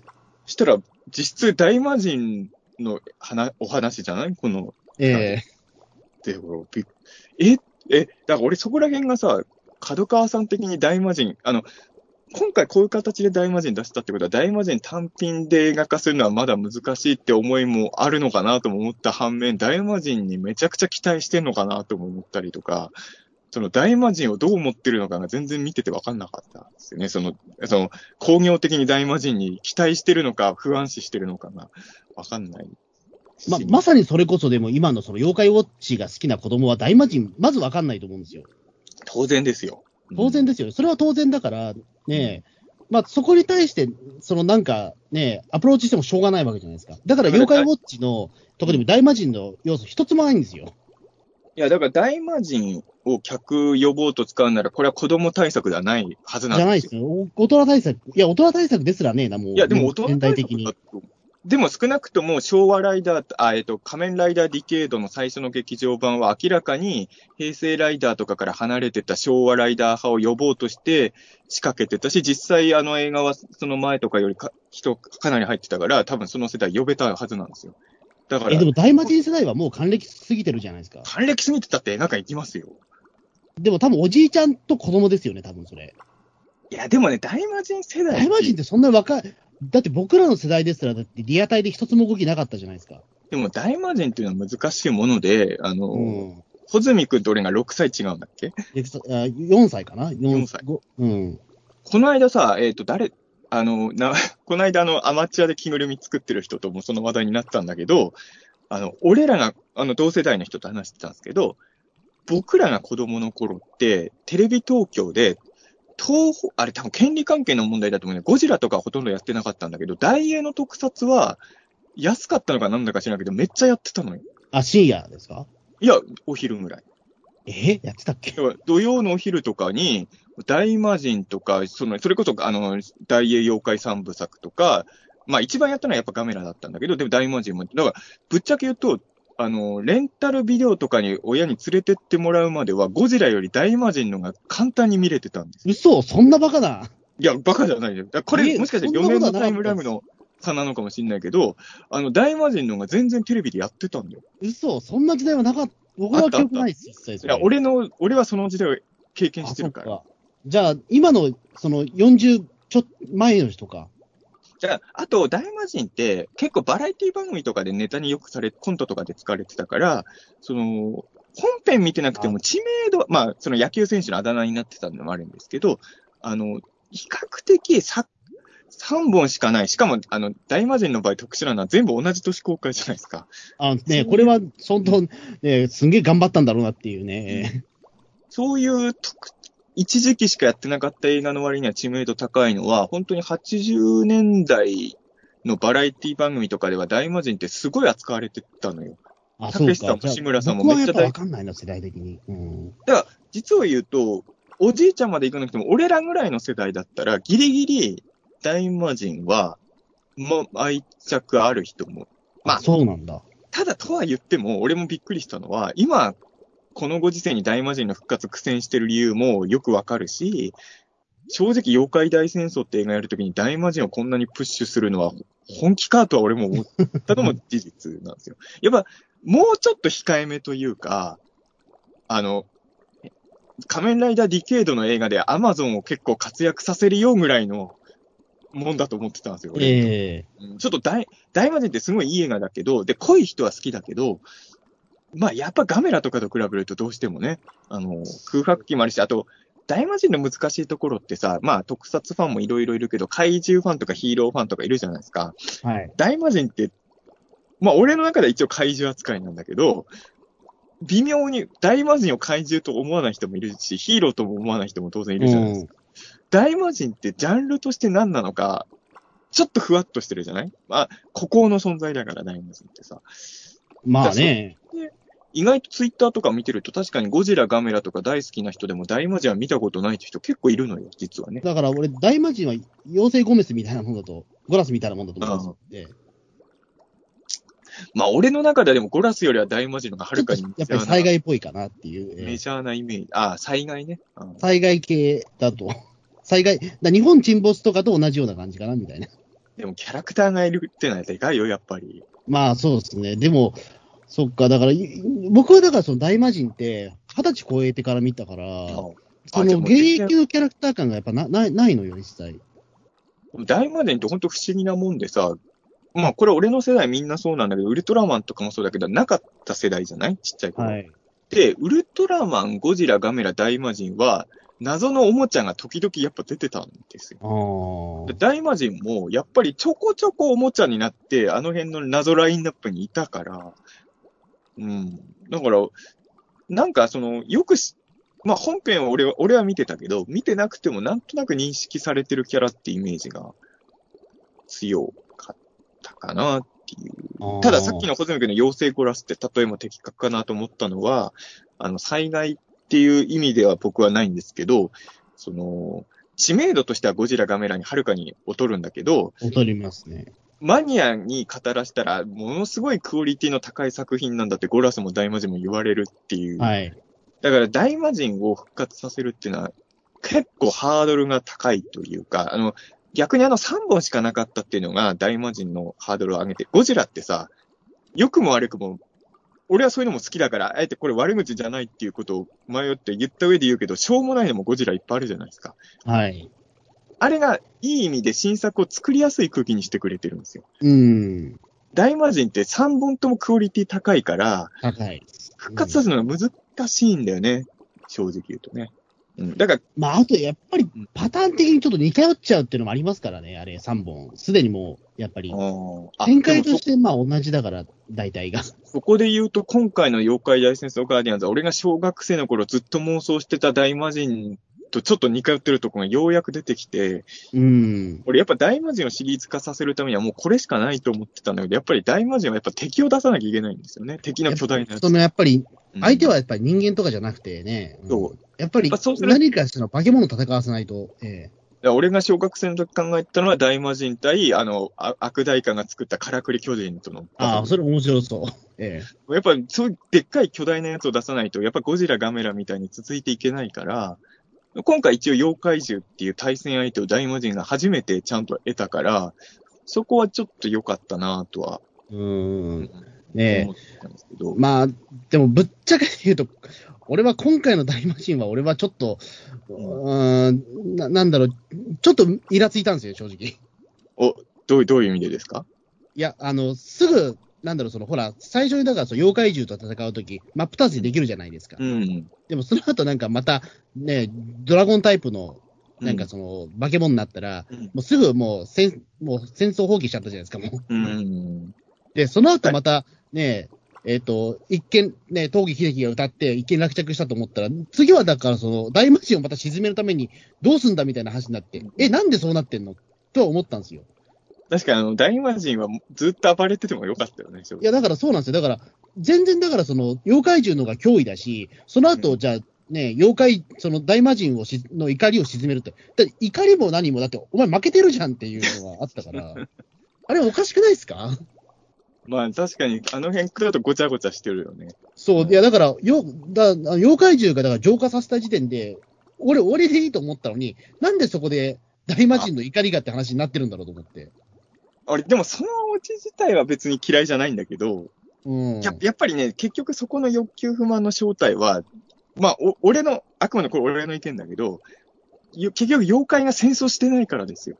なんか、結局終盤、活劇が見れるのかなと思ったら、ほとんど活劇っぽい展開がないままどんどん話が進んでいくじゃないですか。はい。多分そこの原因、俺もコズミックも微妙に違うけど、クライマックスに若干フラストレーションな根本はそこにあると思うんですよ、原因はい。で、やっぱり、俺なんかは、だやっぱり、あの、大魔神は、あの、竜みたいになった妖怪獣と戦ってほしかったんですよ。いや、ほんとそうなんですよ。なんで戦線放棄しちゃったんだろうと思って。妖怪たちが戦ってくれないから、この世界観は。じゃあもう大魔神が戦ってくれるしかないじゃないですか。だって切り札として出てるわけですから、そもそも。だからちょっと、その、うーん、そこはね、うん、やっぱり、でもこういう話をみんなするべきなんですよ。あの、大魔神ってやっぱゴジラガメラに並ぶキャラだから、特撮マンが今黙りすぎなんですよ、大魔神に。いや、そう、だから、あれ、俺、ぶっちゃけ大魔神ファンは俺、これ見た、怒ってんじゃねえかなと思ったんですよ、正直。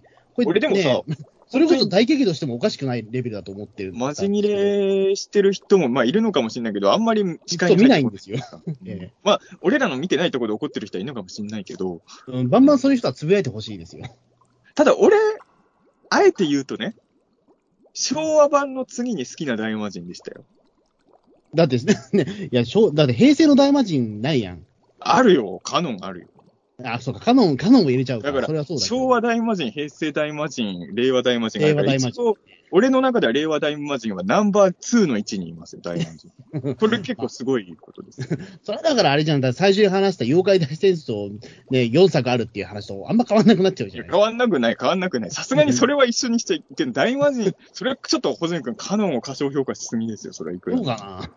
やっぱり、一応大魔神としては今回が、令和大魔神なわけですから。うん。だからやっぱり、俺の中では、その、昭和版のがやっぱりいいよ、大魔神は。これはもう、申し訳ないけど、もう、それはもう、ちょっと、揺るぎないですけど、まあ、これはちょっとで殿堂です。殿堂入りですからね、やっぱりね。ええただまあ、その、平成版より面白い大魔神が見れたこと自体は俺は喜ばしいとも思ってますよ、これは。これもほん、うん。やっぱ平成版より残念な大魔神を見ちゃう可能性だってもちろんああったわけですから。えうん、だから、まあ、あの、いつかね、あの、そう、だから今回さ、最後にさ、なんか大魔神、また会えるかも的な匂わせ台詞あったじゃないですか。えうん。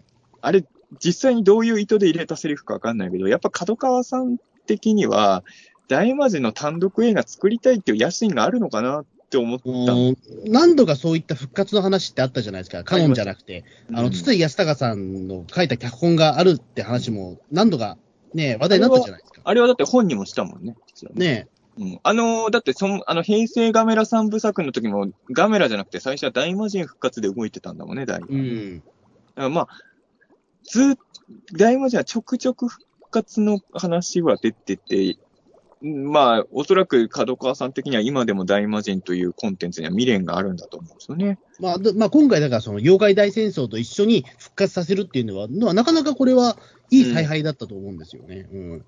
俺でもさ、あの、ずっとさ、あの方って引っ張ってたじゃないですか。はい。俺もうさ、いや、いろいろ考えたけどさ、俺マジでガメラ出ると思ってましたよ。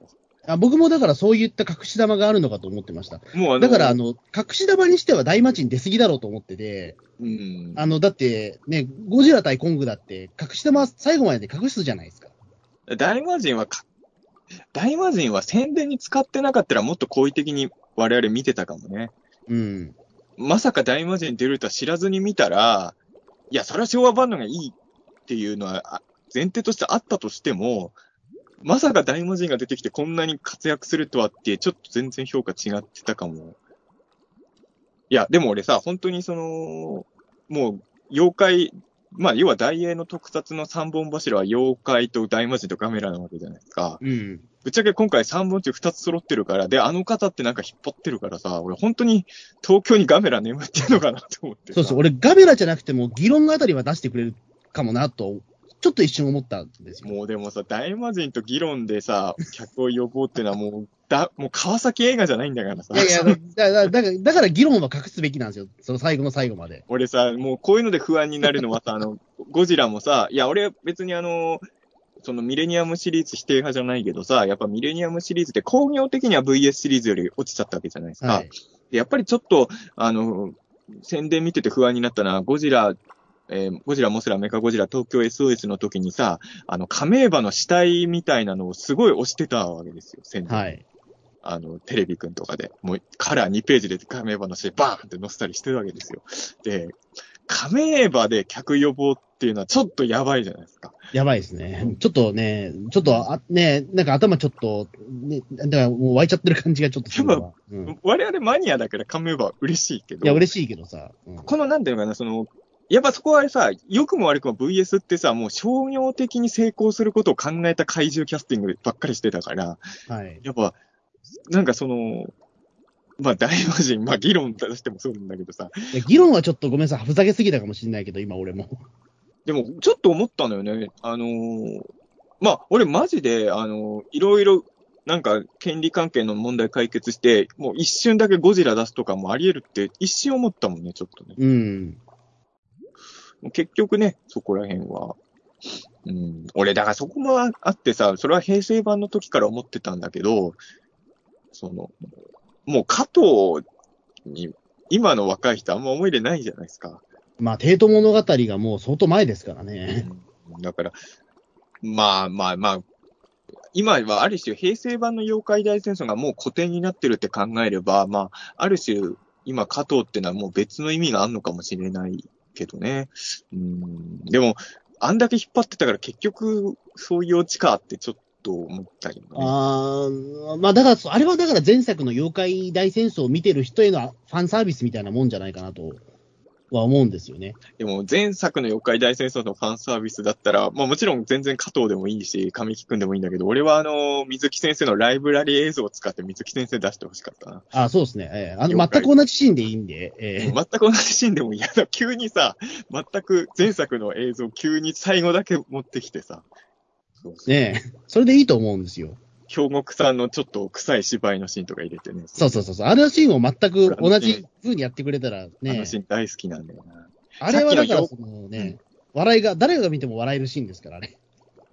なんかさっき言ったその妖怪、小泉くんの分かりにくい妖怪マニア目線の話で言うとさ、あのー、五期の鬼太郎の映画の時時ね、はい。やっぱり最初はラスボスがヤマタノオロチアンがあったんですよ。はい。で、そこはね、京極さんがね、ないろいろちょっと意見を出して、変えたんですよ。うん。だからそういうところのなんか、妖怪マニア目線だなってちょっと俺は思ったんですけど、うん。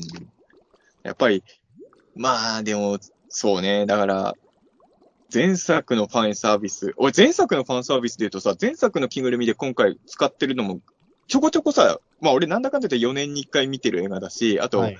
さっき言ったあの、写真の妖怪図鑑をも見てるから、持ってるんで、あの、やっぱ気づいたんだけど、前作で使った造形物で残ってるやつを結構使ってるのね、今回ね。ああ、このか、この顔のカッパ前作もいたなとか見ながら思ったんですけど、やっぱ何個か着ぐるみダメになっちゃったのかな俺前作で好きだった造形物が結構軒並み今回出てないんで、ーまあ、やっぱ結構時間経っちゃいましたからね。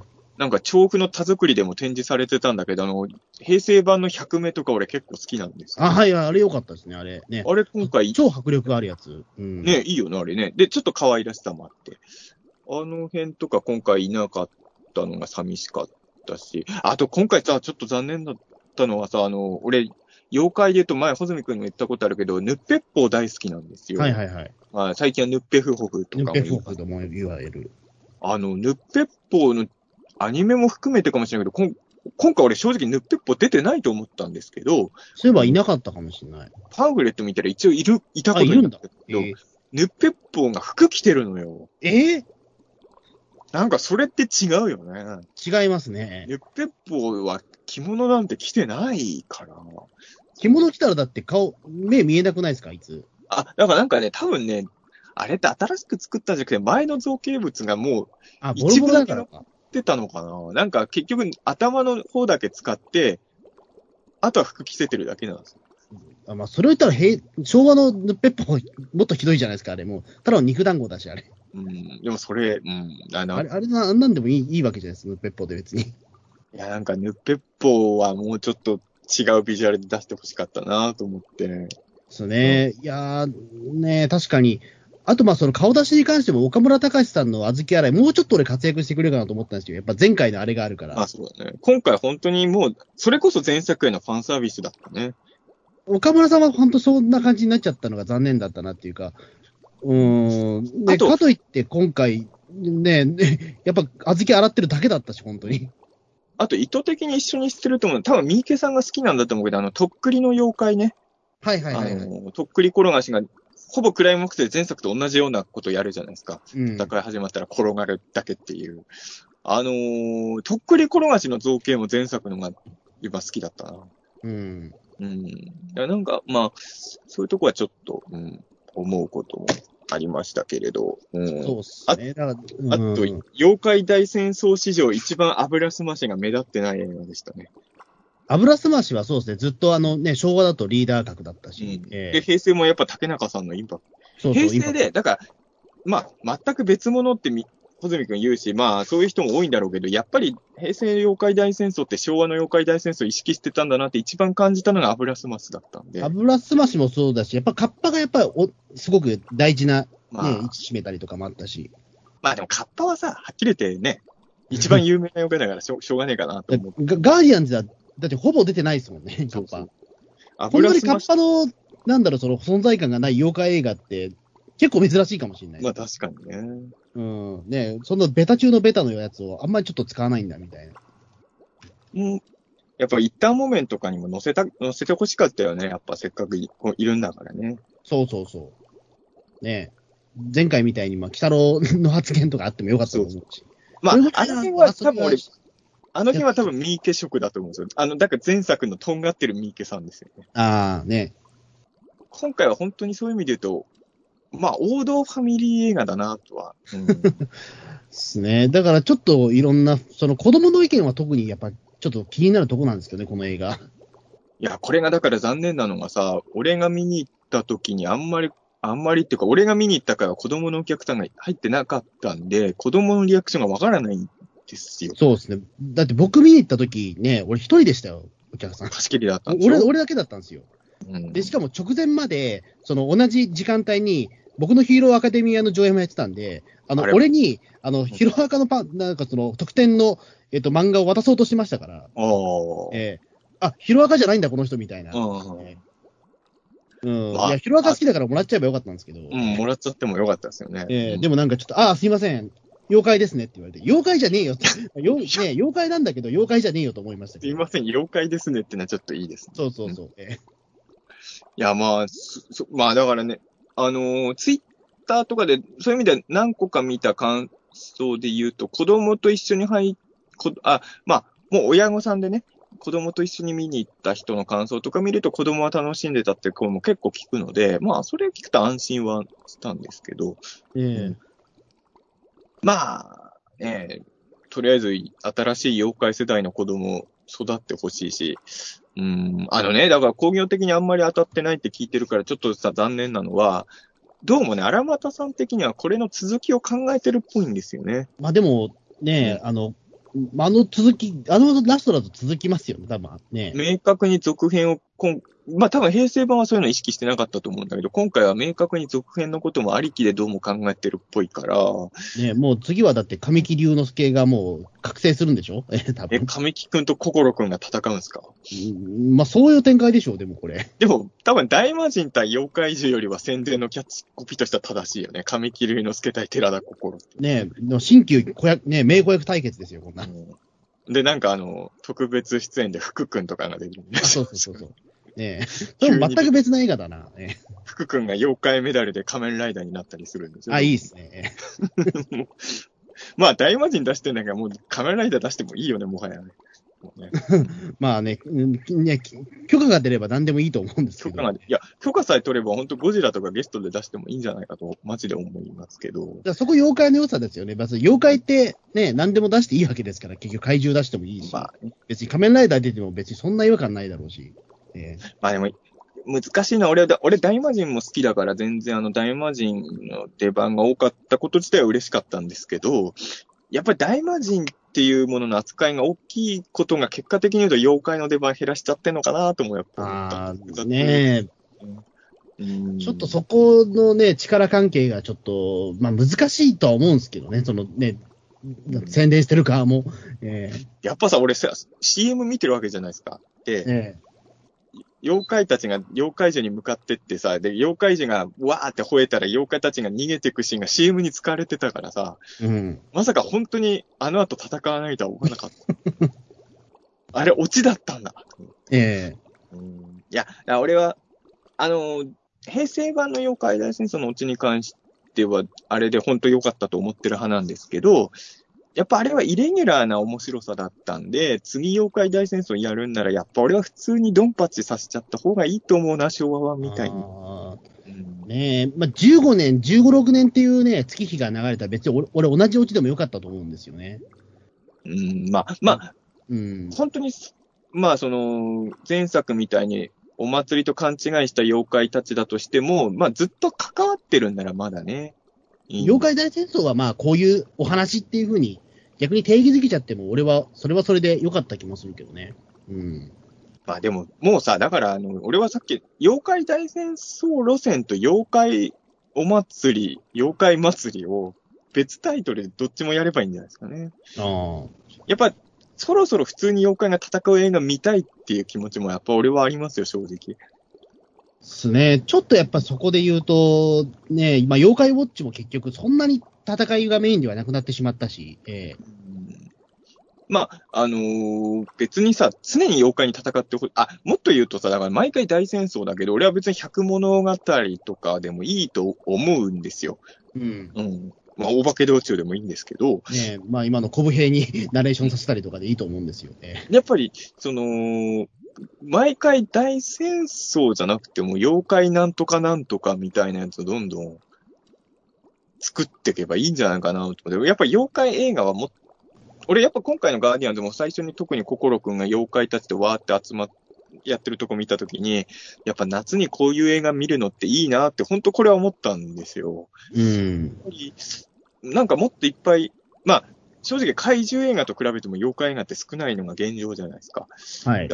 もうちょっと数があってもいいのかなとは、うん、思うので、いろんな人に、あも、もちろん三池さんにもまた作ってほしいけど、三池さん以外の人が撮る妖怪大集合ものも見たいし、うん。ですね。まあ確かに。うーん。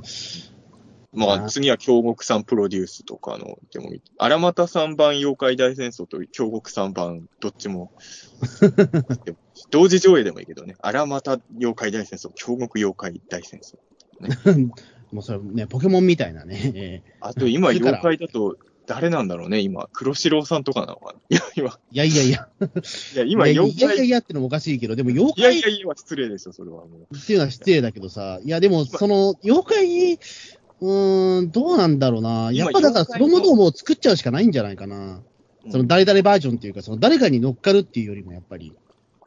まあ、言ってしまえば、本当の、まあ、なんだろうな、その、妖怪を引っ張る、まあ、その、カリスマ的なスターっていうのは、やっぱ京極さんが最後のような気は自分はしてて、あ、京極さんが最後だし、それこそ現象としては妖怪ウォッチが今のところ最後じゃないですか？現象としてはそう。うん。人が引っ張るならもう今日、まあ、妖怪マニアとかが、なんかこの人のがやってるんならってなんだ、京極さんなんだろうな、とは。うん。あとはちょっと細分化されちゃったから、どうしても。うーん。で僕はちょっとだ誰々バージョンっていうのはちょっとマニアックすぎちゃうんだろうけど。でもね、前作はそこがいい意味で機能してたと俺は思うんですよね。その別にでもあれはやっぱりその、ねその、いろんな人がだって、京極さんだけじゃなくて、大沢さんとか、その宮宮さんとかいらっしゃったし。だからみんなで力を合わせだって、ね妖怪に濃い人たちがいっぱい集まってやればいいと思うんですよ。うん。だからやっぱりそこはあの、当たり前だけどさ、あの、荒俣さんも僕もちろん大好きなんですけど、あのー前作はあんだけの人がプロデューまあもちろんいろんな人が入ってたからごちゃごちゃした映画になっちゃったって悪い見方もできるのかもしれないけど、やっぱり荒俣さん一人になったらどうしたってそれは、その分パワーは半減しちゃうじゃないですか。それはもうこ実質ね、それはもう程度物語だろうみたいな 感じになっちゃうし。ええいや、俺、帝都物語を作った方がいいと思うんですよ、荒俣さんを。あ、そう、あの、荒俣さん、荒俣さん一人だったらもうそれは程度物語だしねっていう。えそう。帝都対戦リベンジャーズみたいなのを作ればえ それはまた人入んねえだろうな。入んないかな。うーん、いやね、それでて、だから帝都物語もね、大魔神を絡ませるっていう結構ひどい感じになっちゃうような。あの、仮面ノリダーに帝都対戦男が出てたの知ってますか？ああ、知ってます、知ってます。だからそれ、あれでしょ？だから、島田久作さんでしょ？そうそうえそう本本人も出て戦うんですよね、帝都対戦男とね。いえや、俺実はさ、、俺の帝都物語でちょっと大人向けの映画じゃない。ええ俺が初めて加藤見たのノリダーなんですよね。ああ、でもそういう人多いんじゃないですかね。だから俺のファースト帝都、ものて ファースト加藤は、ノリダーの敵みたいな感じなんで、そう。敵ではないのか。まあ、そうだからあのー今帝都対戦作るんなら、タカさんとかもゲストで出すといいんじゃないかなって。うんいや、それこそだから、ちゃんそのね、ガーディアンズだから、本当に妖怪ウォッチとコラボしてくれたらよかったと思うんですよ。だったらでも、それは本当やってい、俺いや、だから、あの君、ちょっとうん、変に絡んでるから、その、ね、なんかその、カットしようと思えばカットできるところというか、その、ね、最初のワンコーナーだけちょっと絡んでるってのはもったいないから、ええまあ、俺はほら、穂積君と違って、そんなに妖怪ウォッチに愛着がある人ではないんだけど、ただ、その、例えば前作で言うと、鬼太郎いじりしてたわけじゃないですか。はい。やっぱ、ああいうのは、やっぱり今、あっていいと思うんですよ。だからちょっと妖怪ウォッチいじりとか、まあ、前作で言うと水木しげる感とかも出てたんだけど、あの、僕らの知ってる現実世界にある妖怪ものとの、なんか地続きみたいなのがあった方が、三池さんの妖怪大戦争は面白いんじゃないかなっていう気はして。えうん、だから、うん。今回ってそういうのは別にんない。もう、それこそちょっとちょっとだけセリフであったかな。あの、ほら、えっと、今、妖怪はちょっとブブームになったみたいなセリフなかったああ、なんか言ってたね。そでもあれも、うん。それは妖怪ウォッチを指してんだろうなと思って。そうなのかな？もうあれだけだとちょっとわかんないよね。これは、うんで、あと、だから、その、ヒカキンさんが、ね、まあ、いだ鬼太郎にも出てるし、妖怪ウォッチも出てるし、みたいな人だからさ。もう、妖怪イコール今、ヒカキンさんかもしれないけどでも、。ヒカキンさんって俺あんまヒカキンさんもちゃんと追っかけてないけど、ぶっちゃけ妖怪ものに限らずいろんなのに出てるでしょ、まあ、出てるしけど、でも、唯一ですよ。だって、ええ妖怪大戦争にも出て、鬼太郎にも出て、妖怪ウォッチも出てる人だから。うんこんな人だっていないわけじゃないですか、この世に。でも、本当そこを宣伝に押してもいいぐらいだよね。そうそうそう。だからヒカキンさんがどっちの話もすればいいわけですよ。鬼太郎とウォッチの話をね。そう。だからそういう、なんか、まあそういうメタ的なものとかもあってもよかったのかもしれないですよね、今回はね。うーん、ねそうですね。だからちょっと、まあやっぱりこれ言っちゃうけど惜しいなっていうのは正直、うん。いう映画なんだなっていう。でもヒットはしてほしいっす。やっぱり。ヒットはしてほしい。あのー次回、次回作もね、もう希望も込めて、あの、自分にとっての理想の妖怪大戦争とはちょっと違う映画だったけど、やっぱり面白いところもいっぱいあったし、そうそうそう。うん、あと本当に続編作るつもりがあるなら、寺田心くんが大きくなる前に作った方がいいと思うので、正直。そうですね。うあんまり大きくなっちゃうと多分妖怪大戦争の主役としてはね、あの、ちょっと違う気がするので。ね。なんかそこら辺がね、まあ、あとやっぱり、うーん、まあ、本当に続編作るんだとしたら、やっぱ、コロナ落ち着いてほしいなとは思いました。た本当にね、ままずはそこです、多分ね、コロナ落ち着いてたら、本当、もっと絶対面白くなったタイプの映画だとは本当思うので、そこはもったいないなってすげえ思うんですよね。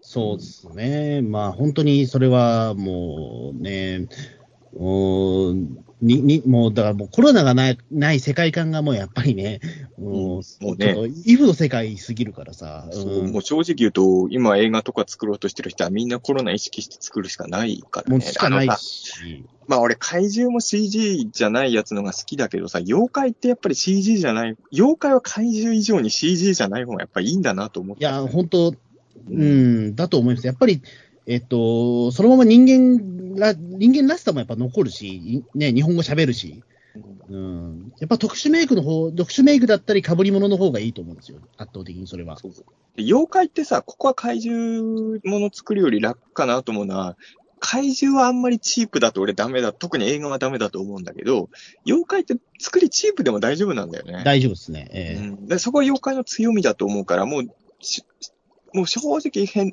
適当な仮装みたいのでもいいから、いろんな妖怪がうじゃうじゃしてるシーンがね。そうです。だってね、だって平成の妖怪大戦争もだって、蛍原徹に豆腐を持たせりゃ豆腐小僧って言い始めましたから、いや、ああいう、ああいうノリなんですよ。ああいうノリで全然いいわけですよね。妖怪映画って。うん。やっぱだから本当そこはね、なんか、いろいろ、うーん、作ってほしいな、そういう映画をっていうのがね。うん。うんあそうですね。まあ、結構もう収録時間長くなりましたからね。あ意外と長くなりました。意外とやっぱりね、うん、我々妖怪大戦争やっぱ好きな映画だから、えうん。うもう、もう多分、えっ、と、妖怪大戦争、そうです、ガーディアンズとほぼ同じぐらい喋ってますね。えー、ああ、まあ、2時間ですよ。えーまあまあ、昭和と平成の話もしたからいいんですよ。そうですね。えー長くなりますよ。うん。まあ本当に感じで。僕としてはえ続編もやってほしいと思ってるんで、はいひあの、これ聞いてる方でまだ見てない人いたらね。ーぜひちょっとね、えー映画館情報ちょっとチェックいただいて、えはいーやってたらぜひちょっと書き込んでいただいて。そうっす。あの、歴代、歴代2番目に面白い大魔神も見れると思うんでね。はい。ぜひじゃあ、そんなわけでありがとうございました。はい。